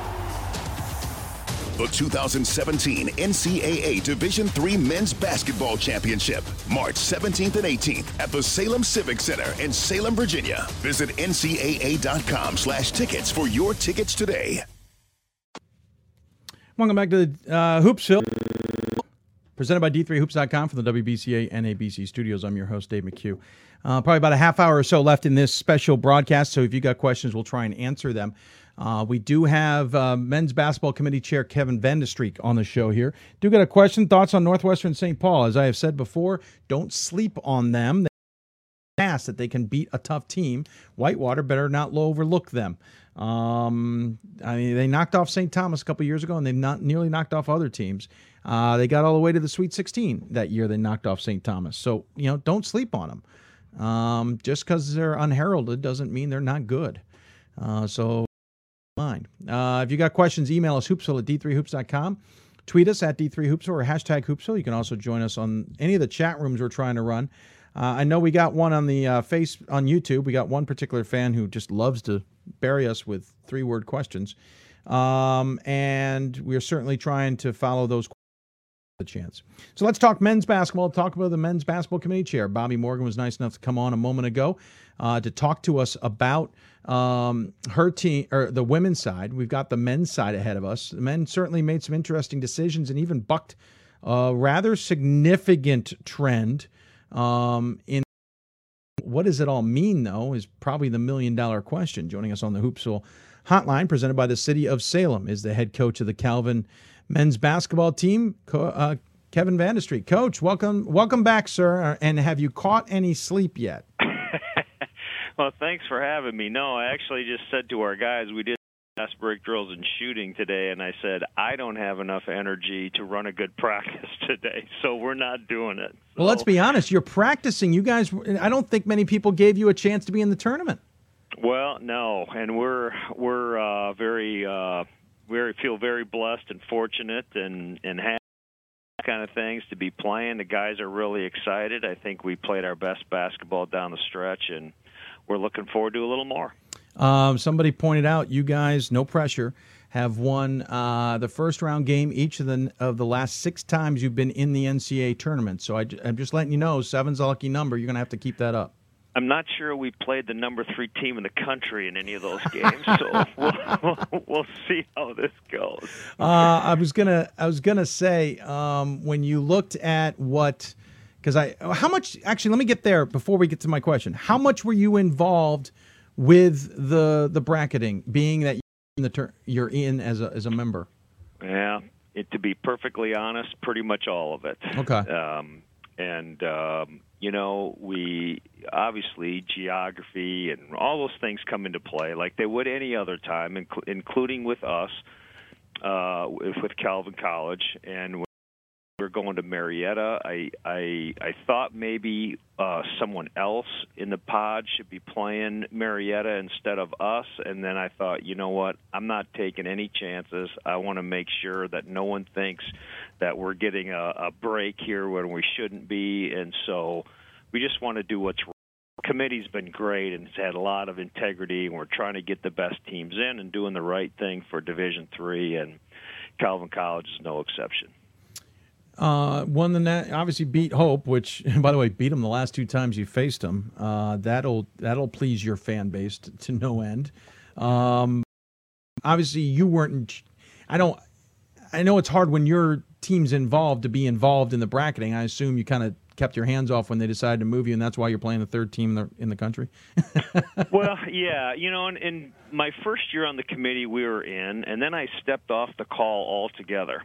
Um, then the next was in and and um, you know Calvin was in and I talked to Jeff Burns. I said, Jeff, it's possible that someday I'm going to have to be in charge of this thing. I got to hear what's going on Yeah. and how you guys are doing this kind of thing. And um, you know, and look, these the people that we're with, they're going to make sure that there's nothing that you know goes below what should be happening from an integrity standpoint and we get lots of people looking at it and checking through so i don't i sure hope no one would uh would think we'd pulled any funny thing here at least no one in their right mind would play marietta first so yeah. Hey, so welcome to the tournament, and you're playing Marietta. I know you're the chair. Please cheat us kindly. Um, and that might have been Elisa just saying, you know what, I'm giving you Marietta. That's that's what my my one joy of the of the weekend is going to be. Um, so let's talk about selections then, and move into that direction. Um, I think the elephant in the room is the fact that the big trend was bucked. I know when we were doing selections last night, it was hard for Oshkosh, and when and when the other guys saw, because we were able to kind of figure out what the rankings were probably going to be. Um, when we saw that Oshkosh had gotten moved ahead of Illinois Wesleyan and had gotten moved ahead of Eau Claire into a position that they were definitely going to be at the table, the, their thinking was there's no way the committee's doing that and not thinking about picking them. And while I agreed with them, my thinking was the trend has been, and what we've been told is no team below 667. What was it about Oshkosh that blew all of that out of the water? Right. Well, I think you know it starts back. You know, probably starts back five years ago. In all honesty, but it starts with with you and I have had conversations, and I can't remember which was on the air, or off the air, but we had talked about this year's field not having quite the numbers that maybe they have had uh, in recent years, both from strength of schedule and from win losses, and that it was possible. We were looking at a team with maybe eight or nine losses and a team with maybe a five ten or 5 hundred or heaven forbid below that getting into the tournament you know and I think when I say it started five years ago, when when my friend Brian Van Haften, who was the chair last year, first year on the committee, and been friends for you know 40 years, he said to me, Kevin, I'm going to tell you right now, you got to find the best teams in your region, and you got to go play them. And I'm like, you're crazy. I'm not going to do. I'm not going to do that. And he goes, No, I'm serious. You have to beat good teams in order to large bid. Um, and I believe that that has been the case as we have selected at large teams since then. So, moving this forward to Oshkosh, um, you know, we went through our at large. We went through 10 pretty quickly, and then you start getting a little slower. Now you're looking at some teams and you're saying, how do we pick the best teams of this group and what separates them. And in Oshkosh's case, they had by far the most best wins. That's probably not grammatically correct, but uh, but that's the case. Um, by far, the most best wins, and so that would also follow suit with Augustana uh, and St. Thomas. Um, now, uh, Oshkosh happened to have a higher strength of schedule, but we've also talked about how those numbers place to start, and we need to dig in deeper and find out what those mean. And so, even though Oshkosh had 10 losses, uh, I believe they had uh, eight uh, eight really high quality wins. And um, just on a side note, I know we don't we don't use this massive anything on the committee or anything, but it's something I have fiddled around with with a long time and uh, looked at today. And they have them. I believe it's the number nine team in the country is Oshkosh. So I don't think we missed on them. I just think it is a trend that was bucked, like you said, and maybe surprised some people. So let me correction though. Uh, you brought a team also in in St. Thomas whose SOS was about a 530. They were 19 and 7, 19 and, yeah, 19 and 7. Mm-hmm. While a team of 20 and 5 with a similar SOS in Mount St. Joseph remained at the table. Um, it almost feels like okay, quality wins and SOS. I get it. I understand the argument. Um, we can, I can get back. I'll get back to my thought on that in a minute. But if we're going to do that, then why is a team with one less loss and two, or two more losses and one less win getting in over a team like Mount St. Joseph, who's more wins? And, and we can argue on, on the quality wins. I think they were both pretty equal in that category. Um, it just seems it seems like it, we had two different arguments there. Well, I would disagree with that and say we we had the same argument, and that is uh, when we looked at quality wins and the things that we use to measure quality wins, uh, St. Thomas actually had about three times the number of quality wins of St. Joe. And hmm. St. Joe, and we're talking these are close now, right? Yeah, so yeah. These were well, talking we're the last, hairs. last three or four in, the last you know two or three out. St. Joe was right there, one of the last ones to not get in. Um, so, but that was the determining factor. This the same rationale um, that we used for Oshkosh, we used for St. Thomas, applied to St. Joe, to Illinois Wesleyan, um, you know, and so on. The fact um, there was there was scuttlebutt. I don't have anywhere I can point to, but there was scuttlebutt that there was concern that because Illinois Wesleyan hadn't made its tournament, that maybe they shouldn't even be in this conversation. It appears that you, as a national committee, didn't agree with that that assertion. Well, again, trying to use that same thought process, they have a lot of good wins, but I, I think, in all honesty, we had a hard time. We would have had a hard time choosing them over teams um, that did make their conference tournaments, and even specifically in their own league. That you say, boy, how do you differentiate? Um, with that and to to put them over the hump.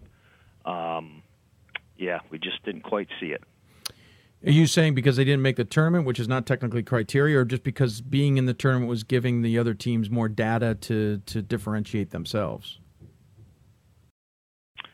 Well, uh, I'm not quite sure what you're asking. Well, I'm the, saying instead of saying to Illinois Wesleyan, I don't know if we can enter the equation here because they didn't make the tournament, and because they didn't make the tournament is not a criteria part, versus the other teams who did make tournaments. You know, it's not a conversation of made tournament, not made tournament criteria, right. it, or is it because those other teams made tournaments and data was then they got more data, they got more wins or oh. losses oh, and SOS. Right. Is that where because the data stood out, or because you actually made a conscious decision to to say something that's not technically in the criteria? No, no, that's correct. There there'd be more data, more room. They you know, teams in their conference tournaments had chance to play, you know, again, more uh, better teams to get more better wins uh, and Illinois Wesleyan just fell short of that.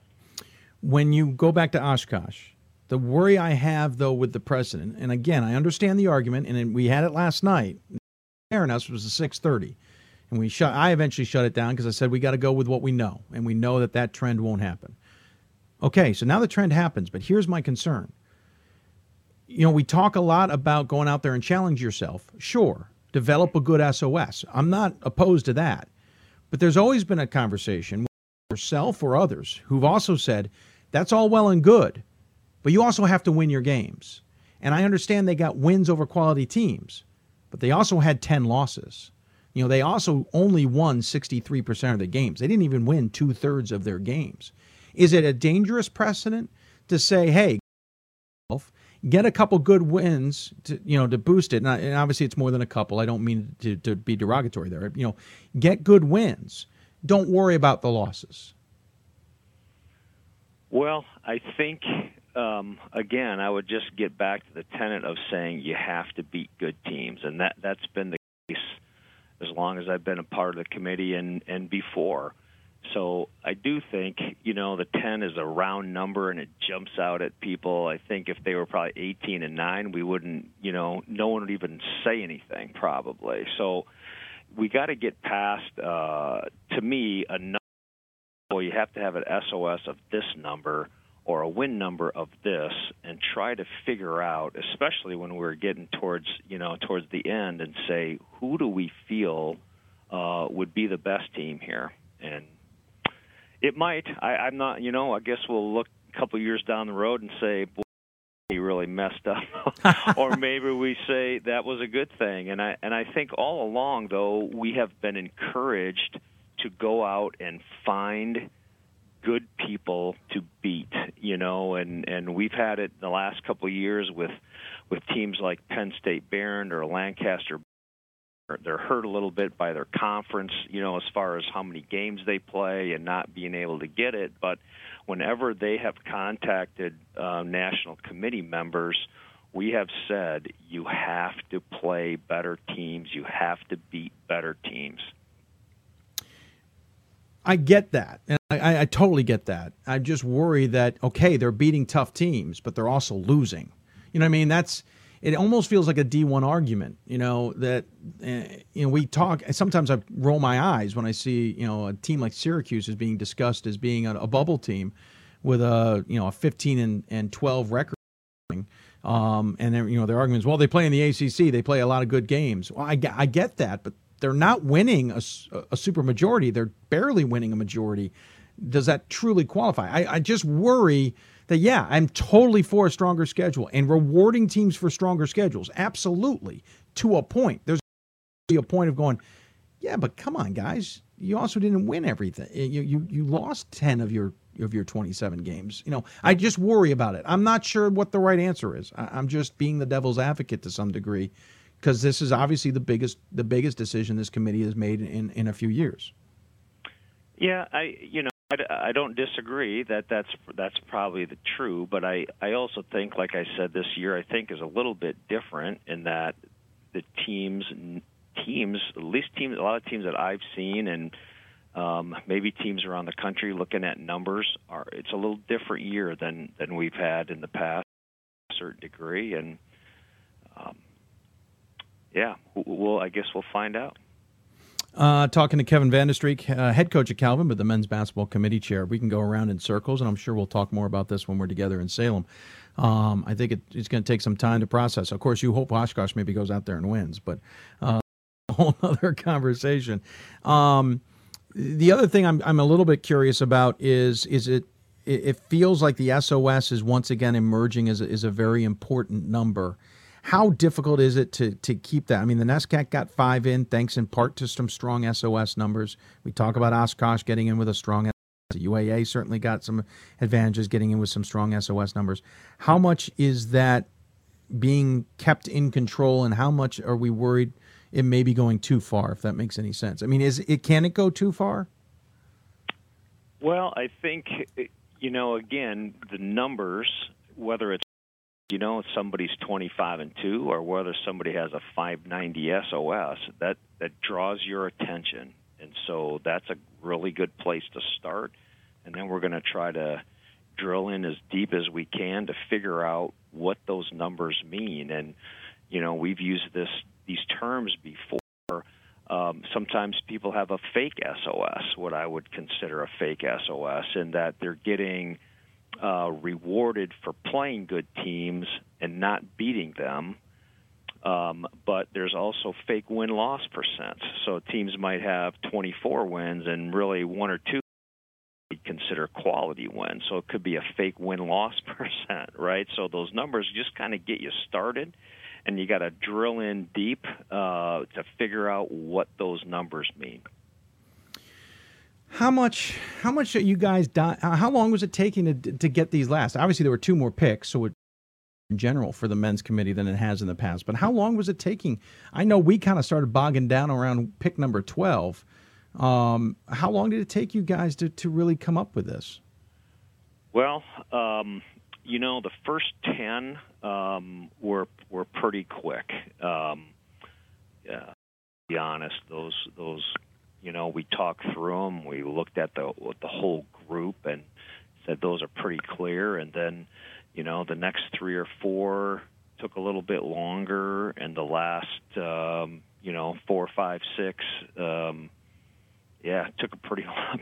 Pretty um, when you look at the trend that has gone here, um, are, are you worried that there's going to be any, you know, kind of feedback, flashback, whatever it is next year, and maybe we, you know, everyone sees this and goes out and schedules hard, but then maybe the committee goes, maybe we went too far, and we go back the other direction.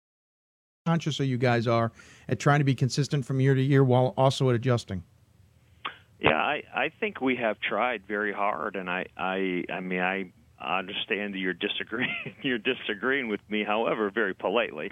Uh, but I think we have tried to stay consistent in that, in that we're trying to get the best teams. We're not trying to say, hey, the the 64 best SOS teams get in, or the 64 teams who won the most games get in we've tried to figure out who the best teams are, and and specifically the 21 at larges, right after the after the 43 AQs, and to say who are those best. Teams? What does best mean, and how do we determine what best means? Um, and I think the thought process uh, has been very consistent, but um, this year we happen to get one of those that had 10 losses.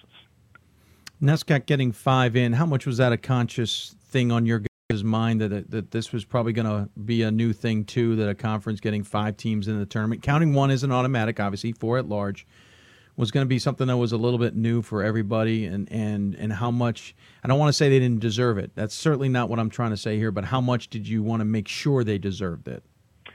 Well, we didn't necessarily look um, specifically at that conference or any other conference. I, there was a time I looked down on my, I have a like a page of notes uh, in a Excel document on each each one that I'm taking as we go along, and some that I've prepared going in, and I, all of a sudden I goodness sake, how many Northeast teams are we going to have here? And I looked down, and there was a boatload of them. And uh, I think that was the first time. And and after that, we still took more. So again, I, I don't think we are looking at geography um, or conference or any of those kind of things. Just I hate to say it, sound redundant, but just get back to who are the best.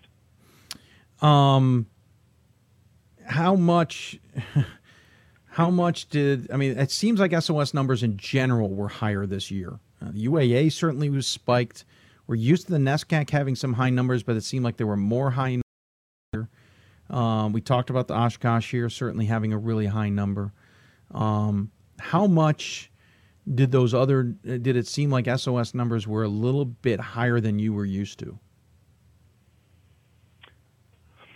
Well, that's a good question, Dave. I I don't know that we ever talked about comparatively with with other years. I think we were pretty focused on, you know, the the primary criteria, and of course, I think personally, I think things start with win loss and and strength of schedule numbers, and and then we go from there. But uh, honestly, I don't know the answer to that. I, I don't know what they've compared to past years. Um, we really didn't look at that.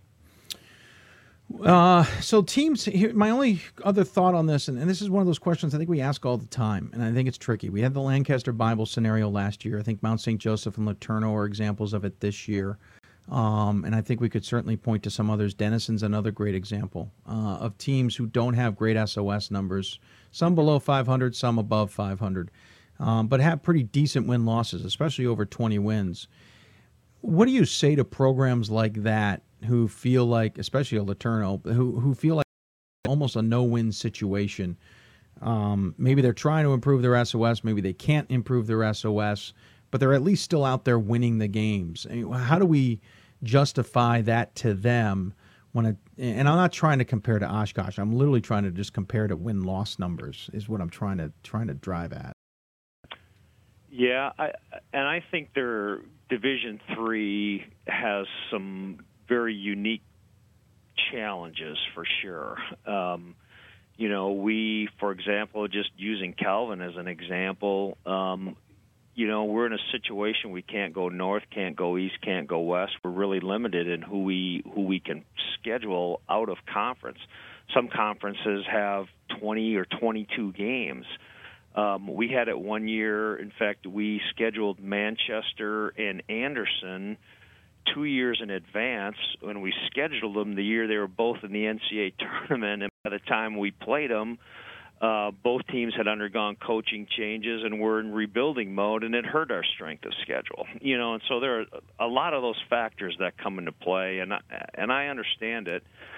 Um, I do think there are kind of three levels or three chances, so to speak, of getting in the tournament, and the first is your regular season. You you have to schedule the best teams that you can, and you got to win them um, if you don't do that, your next chance is the conference tournament, and everyone but the UAA has it, and it's all on you. When I when I look at our guys, every year, the first practice of the conference tournament following the regular season, I write on the board the NCAA tournament starts today. In that, I expect to not be playing after we lose, at whenever that is, and so everyone has a chance to do that.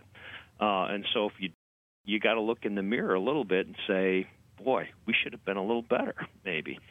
And so then the third level is, of course, to the committee, and, and now you're put in the hands of, of eight people, and I think they're very qualified. I think they have a high integrity and character, and work extremely hard in this month to the best that we can. And but the short answer would be schedule better people.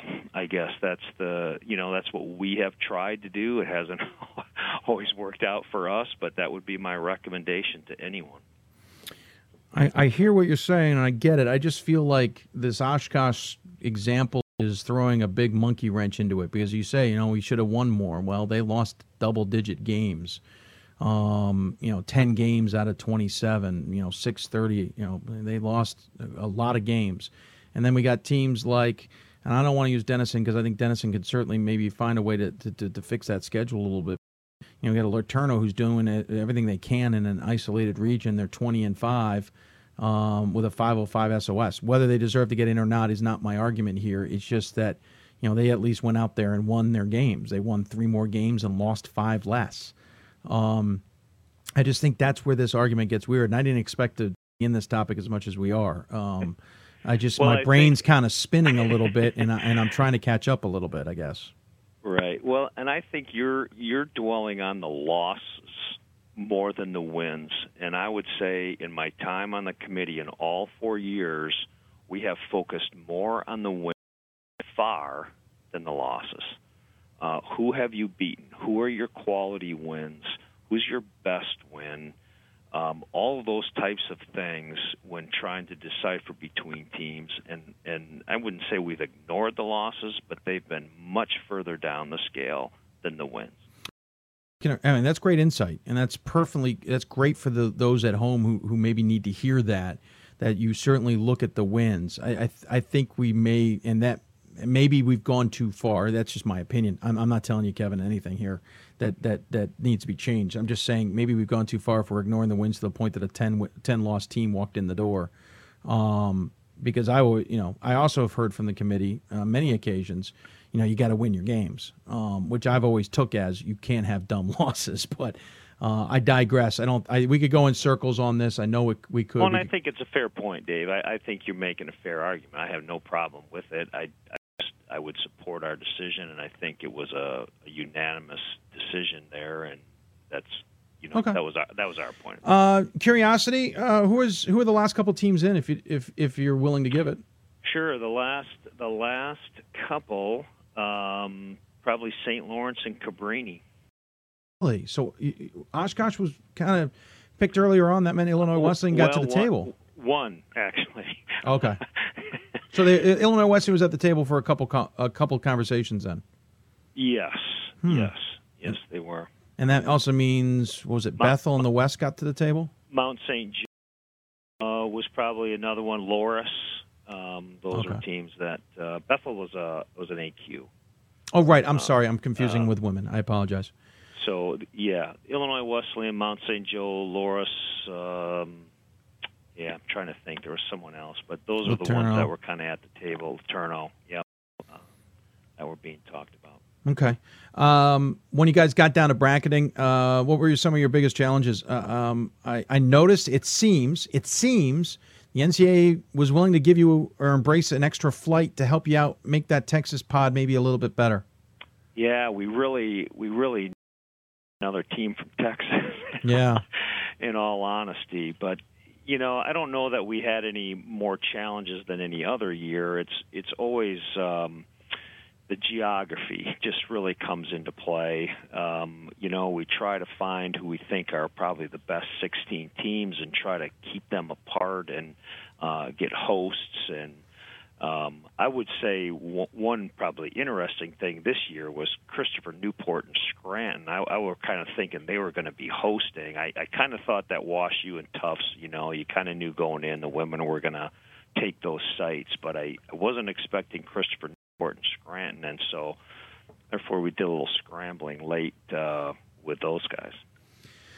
When you um, kind of looked at it further down, I see a couple interesting things. There's a potential if you get it. It's interesting. The two teams that, that have struggled sometimes in tournaments is are Marietta and Rochester, and it's not. It's just we've seen some losses early on.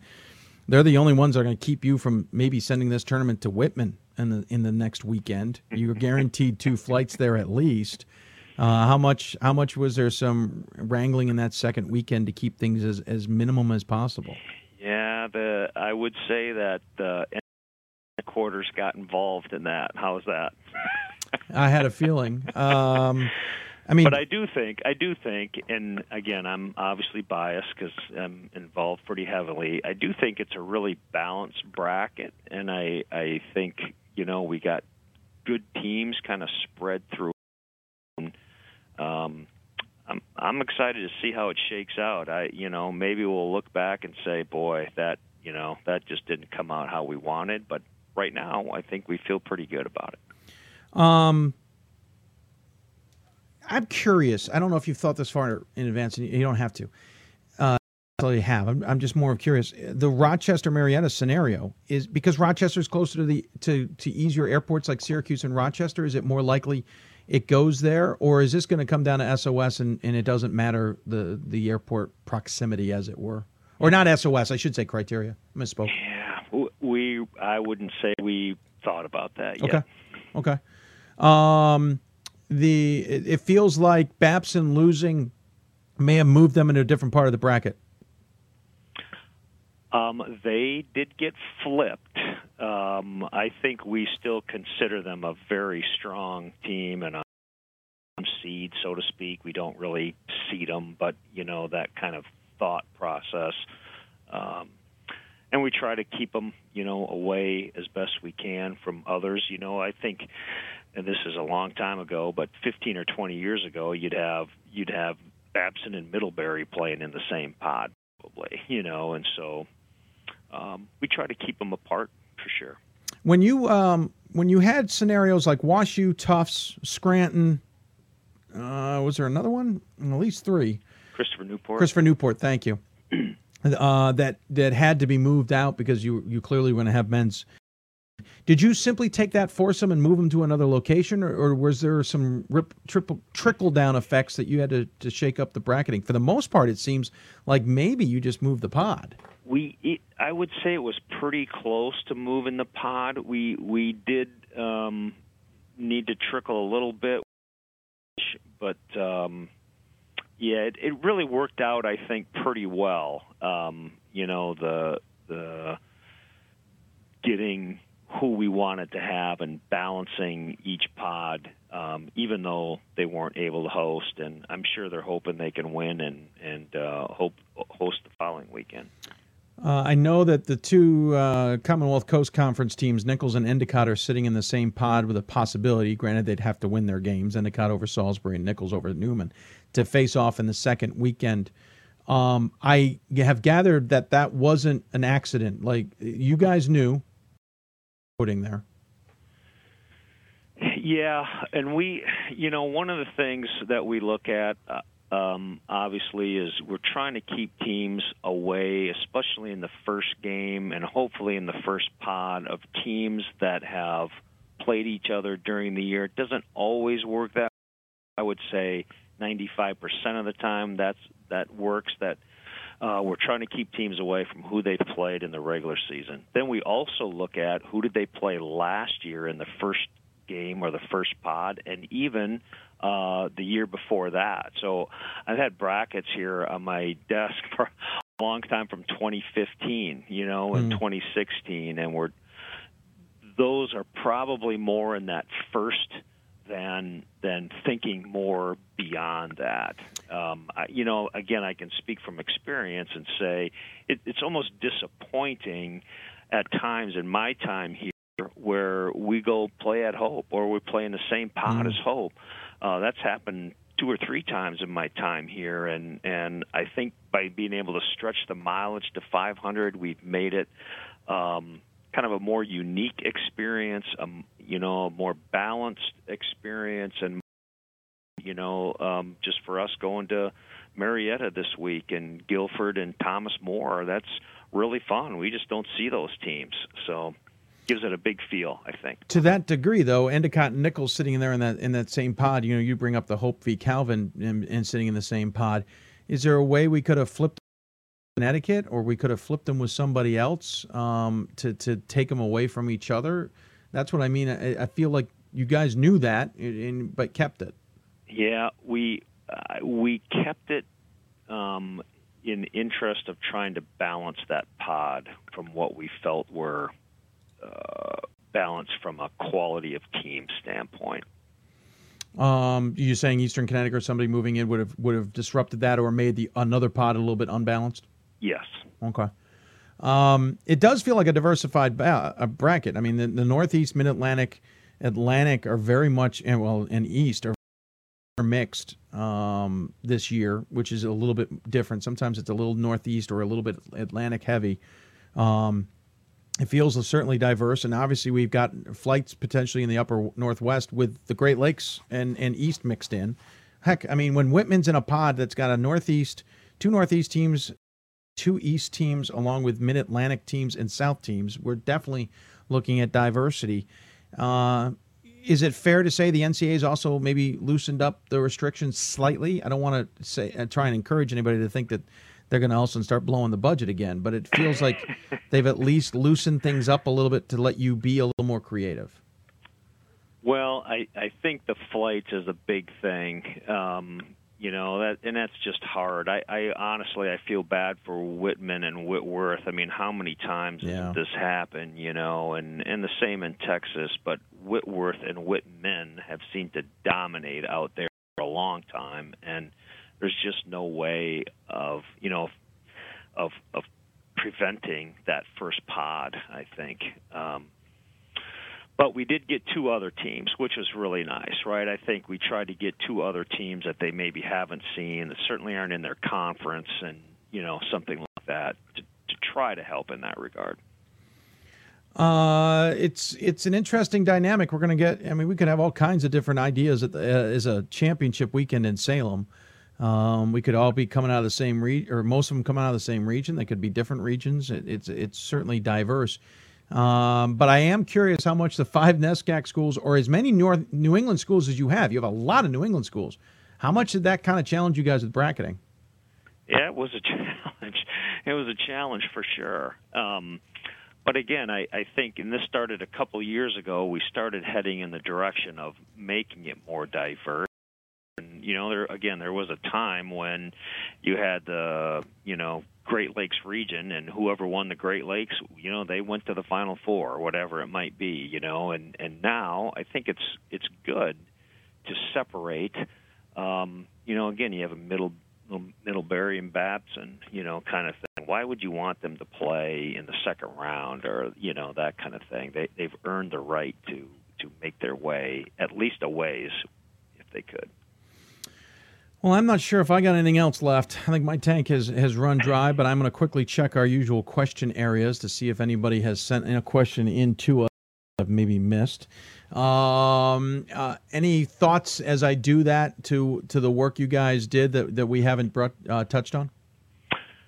Um, no, I don't. You know, nothing that I haven't said before. I, I just I think it's a it's a very very difficult job. Um, you know, this with others. You know, the Michigan State uh, Mark Hollis, the athletic director, here is the chair of the Division One, and I think you know what what it is they do and the resources they have and the time they have um, is a significant difference from from what we have, and so the people on the committee sacrifice a great deal of their time and probably putting their workload off on other people uh, to to do what I think has been a really good job, and uh, I just tip my hat to all four years the committee members, and um, it's it's a part of this what makes Division Three special is you have people like that who are doing it not only in basketball but every sport and every conference tournament, and makes it a, a, a neat opportunity for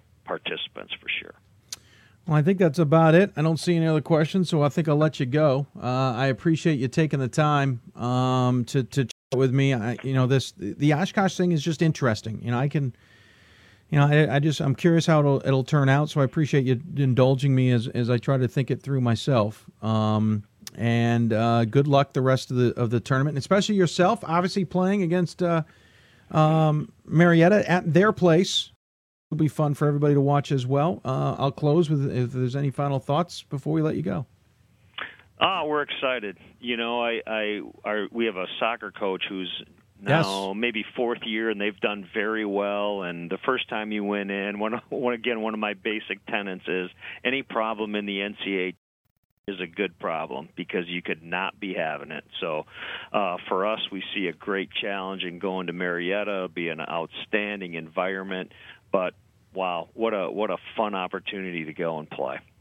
We'll enjoy it. Uh, Marietta's a cool little uh, southern Ohio town, as you know, and I'm sure you'll have fun. In the meantime, I'm sure I'll talk to you plenty between now and when we see each other in Salem. Otherwise, I will see you there.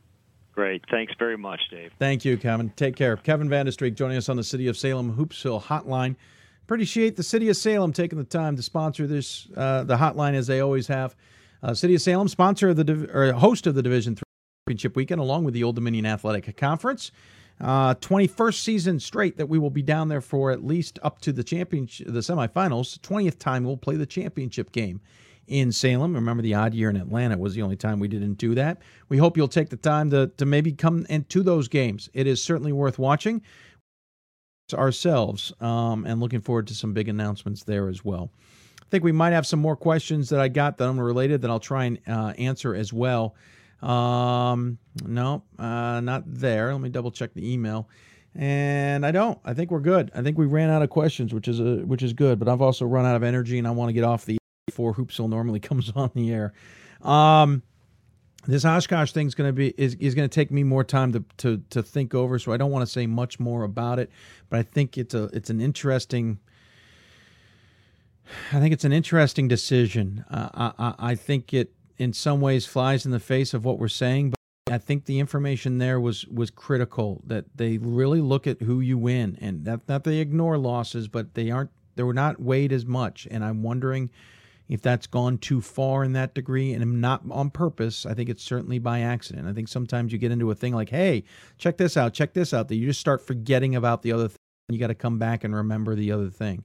Not sure how that's going to play out. I, I mean, I was surprised Oshkosh was ranked where they were. Um, they're ahead of Illinois Wesleyan, who certainly had very good criteria. They're ahead of Eau Claire, who had great criteria. Granted, Eau Claire was 0 2 versus Oshkosh, which makes this even muddier a conversation. Um, not sure what the right answer is. Um, it sounds like the entire committee was on board. I look forward to talking to other committee members and seeing what they think about it. Um, we'll see. Hey, Oshkosh could end up going on a run in this tournament and proving that the committee was on the right way. If they lose, it's going to be fodder. And well, what is the right way to do things? Um, I'm at a point that you know I don't know what the right answer is, and I do. I will admit, I will admit, I think this is an anom- anomaly to some degree. I don't think any 17 and te- 17 and 10 team with a really gaudy SOS enters this situation. The SOS out of Oshkosh was ridiculous, if I remember correctly. Uh, 609, or sorry, 602. Considering their losses, it's a 602. I think the highest SOS might have belonged to Middlebury. Does that sound right to anybody out there? I'm quickly scanning numbers, and it's hard to see all those numbers. Yeah, Middlebury had a 613, but they at least were 24 and three. So, you know, Oshkosh had a gaudy number, probably the second highest SOS in the country. The question is, quality wins aside, are too many losses just flat out too many losses? And I think that's what we now need to evaluate. And, and trust me, here's what I know about these committees aside. They will reevaluate this. They'll look at it throughout the tournament. They'll see what's going on. They'll meet again in either May or June and discuss this all over again and, and reevaluate it from a completely different point of view, having stepped away from it and say, you know what, maybe we made a mistake or we didn't make a mistake. And what I do know is they'll talk with with coaches in the NABC. There's a great relationship with the NABC and the National Committee, and they will discuss this. And if the NABC feels, yeah, maybe we went too far, the committee will listen. If the stats guys from the NCAA comes back and say, I think you may have overthought this one too, they'll listen. Whether they make changes, I don't know. If any of those entities come back and you made a good decision. This might be a new trend to watch out for. But again, not every 17 and 10 team was going to make the tournament. Uh, we're talking about an SOS that was significantly higher than a lot of people, and they're looking at quality wins. They're not, and that's that results versus regionally ranked opponents. When you talk results, you're talking about being able to dive into the numbers and understand what those results were. And if they felt those quality wins were enough to leapfrog them in, that's what they felt. And that's the decision they made. And, and trust me, we can make arguments up the wazoo of whether Illinois Wesleyan should have had a, a, chance first or whether Eau Claire, who moved from fourth to eighth in the regional rankings, deserve an opportunity. Trust me, I'm on, I'm in that conversation with everybody. Um, but at least they're on here talking about it. In the past, they may not have even come on here and talked about it. Um, I, it's gonna. Let's see what happens. Uh, we'll see what goes on the rest of the way. Um, fascinating conversation. Uh, I look forward to getting more information and seeing how it all plays out. Remember, the, the on the men's side at least, I believe the games are 5:30 and 7:30 on Friday local time, with a seven o'clock game on Saturday. Women don't tend to have that not that time locked down as much, so we'll see where it plays out. Don't forget, uh, look for the announcement coming up here soon as we promote it. We will be around show type thing. We haven't come up with a really snazzy title yet, but we will be covering all 64 games on Friday and the 32 games on Saturday, nonstop, right here from the Hoopsville studios. Um, Ryan Scott and Gordon Mann will be joining me in studio to do that. Um, we may even have some other assistants, and we'll get uh, around the country and along with reports from around the country on what's going on in the tournament. That's coming up. Um, don't forget, we'll have the the D3 bracket challenge as well. Our our friends at D3 Photography help run that. That will be on our website, so you can do that at some point in the near future before games start. We all we don't have to worry about Thursday games. Everybody's going to have to have their picks in uh, sometime, uh, probably Friday at you know before games start for sure. Um, and it'll be fun. Listen, no more, no matter what, this is going to be a fun tournament. Uh, I think the men's is wide open. There are, I don't think there's any clear, easy runs for anybody. And on the women's side, despite a few who may have easier roads set up like Amherst, I think the women's is going to be surprising as well. I think we're going to get some awesome games, especially in the second weekend, but even the first weekend. This is going to be a really exciting uh, tournament. I look forward to it and seeing where it may go um, uh, along the way. Want to thank everybody for reaching out. Um, we're going to wrap up this show as we speak. Um, Andrew, I don't understand your question. Why Holland, Michigan? Um, I don't. I don't get it. Uh, I may have said something. I don't know. Did I say Holland, Michigan? If I'm, if I was referring to the women's championship week, There's a very good chance I accidentally said Holland. Uh, I've done that a few times uh, since it's been in Holland before as well. Um, I think that's it. Just double checking we don't have any other questions that I'm totally missing. Da, da, da. I don't see any. So that's it. We'll be back on the air Thursday, believe it or not, with another Hoopsville. yeah, we're that crazy. We'll be back on the air Thursday with a Hoopsville and probably Sunday as well, along with the whip around shows on Friday and Saturday. Stay at d3hoops.com and d3hoopsville.com. Of course, on Facebook at facebook.com slash hoopsville. Of course, on Twitter at d3hoopsville and hashtag hoopsville. Keep you abreast of what we are doing the rest of the time. Thanks for tuning in, everybody. Really appreciate it. I uh, hope you enjoyed this one. Fascinating brackets. It'll be a fun tournament. And I want to thank uh, Bobbi Morgan and Kevin Vande Streek for coming on and Gordon Mann for assisting me as well. Hope you enjoyed it. Hope we answer your questions. We'll certainly answer more of your questions in the future. For now, I want to thank D3Hoops.com, of course, the Women's Basketball Coaches Association, the National Association of Basketball Coaches, along with the City of Salem for sponsoring the show and their contributions to it as well. That's going to do it. Thank you for tuning in, everybody. We'll see you back here on Thursday night as we talk at that point about what may happen in the tournament. Good night, everybody.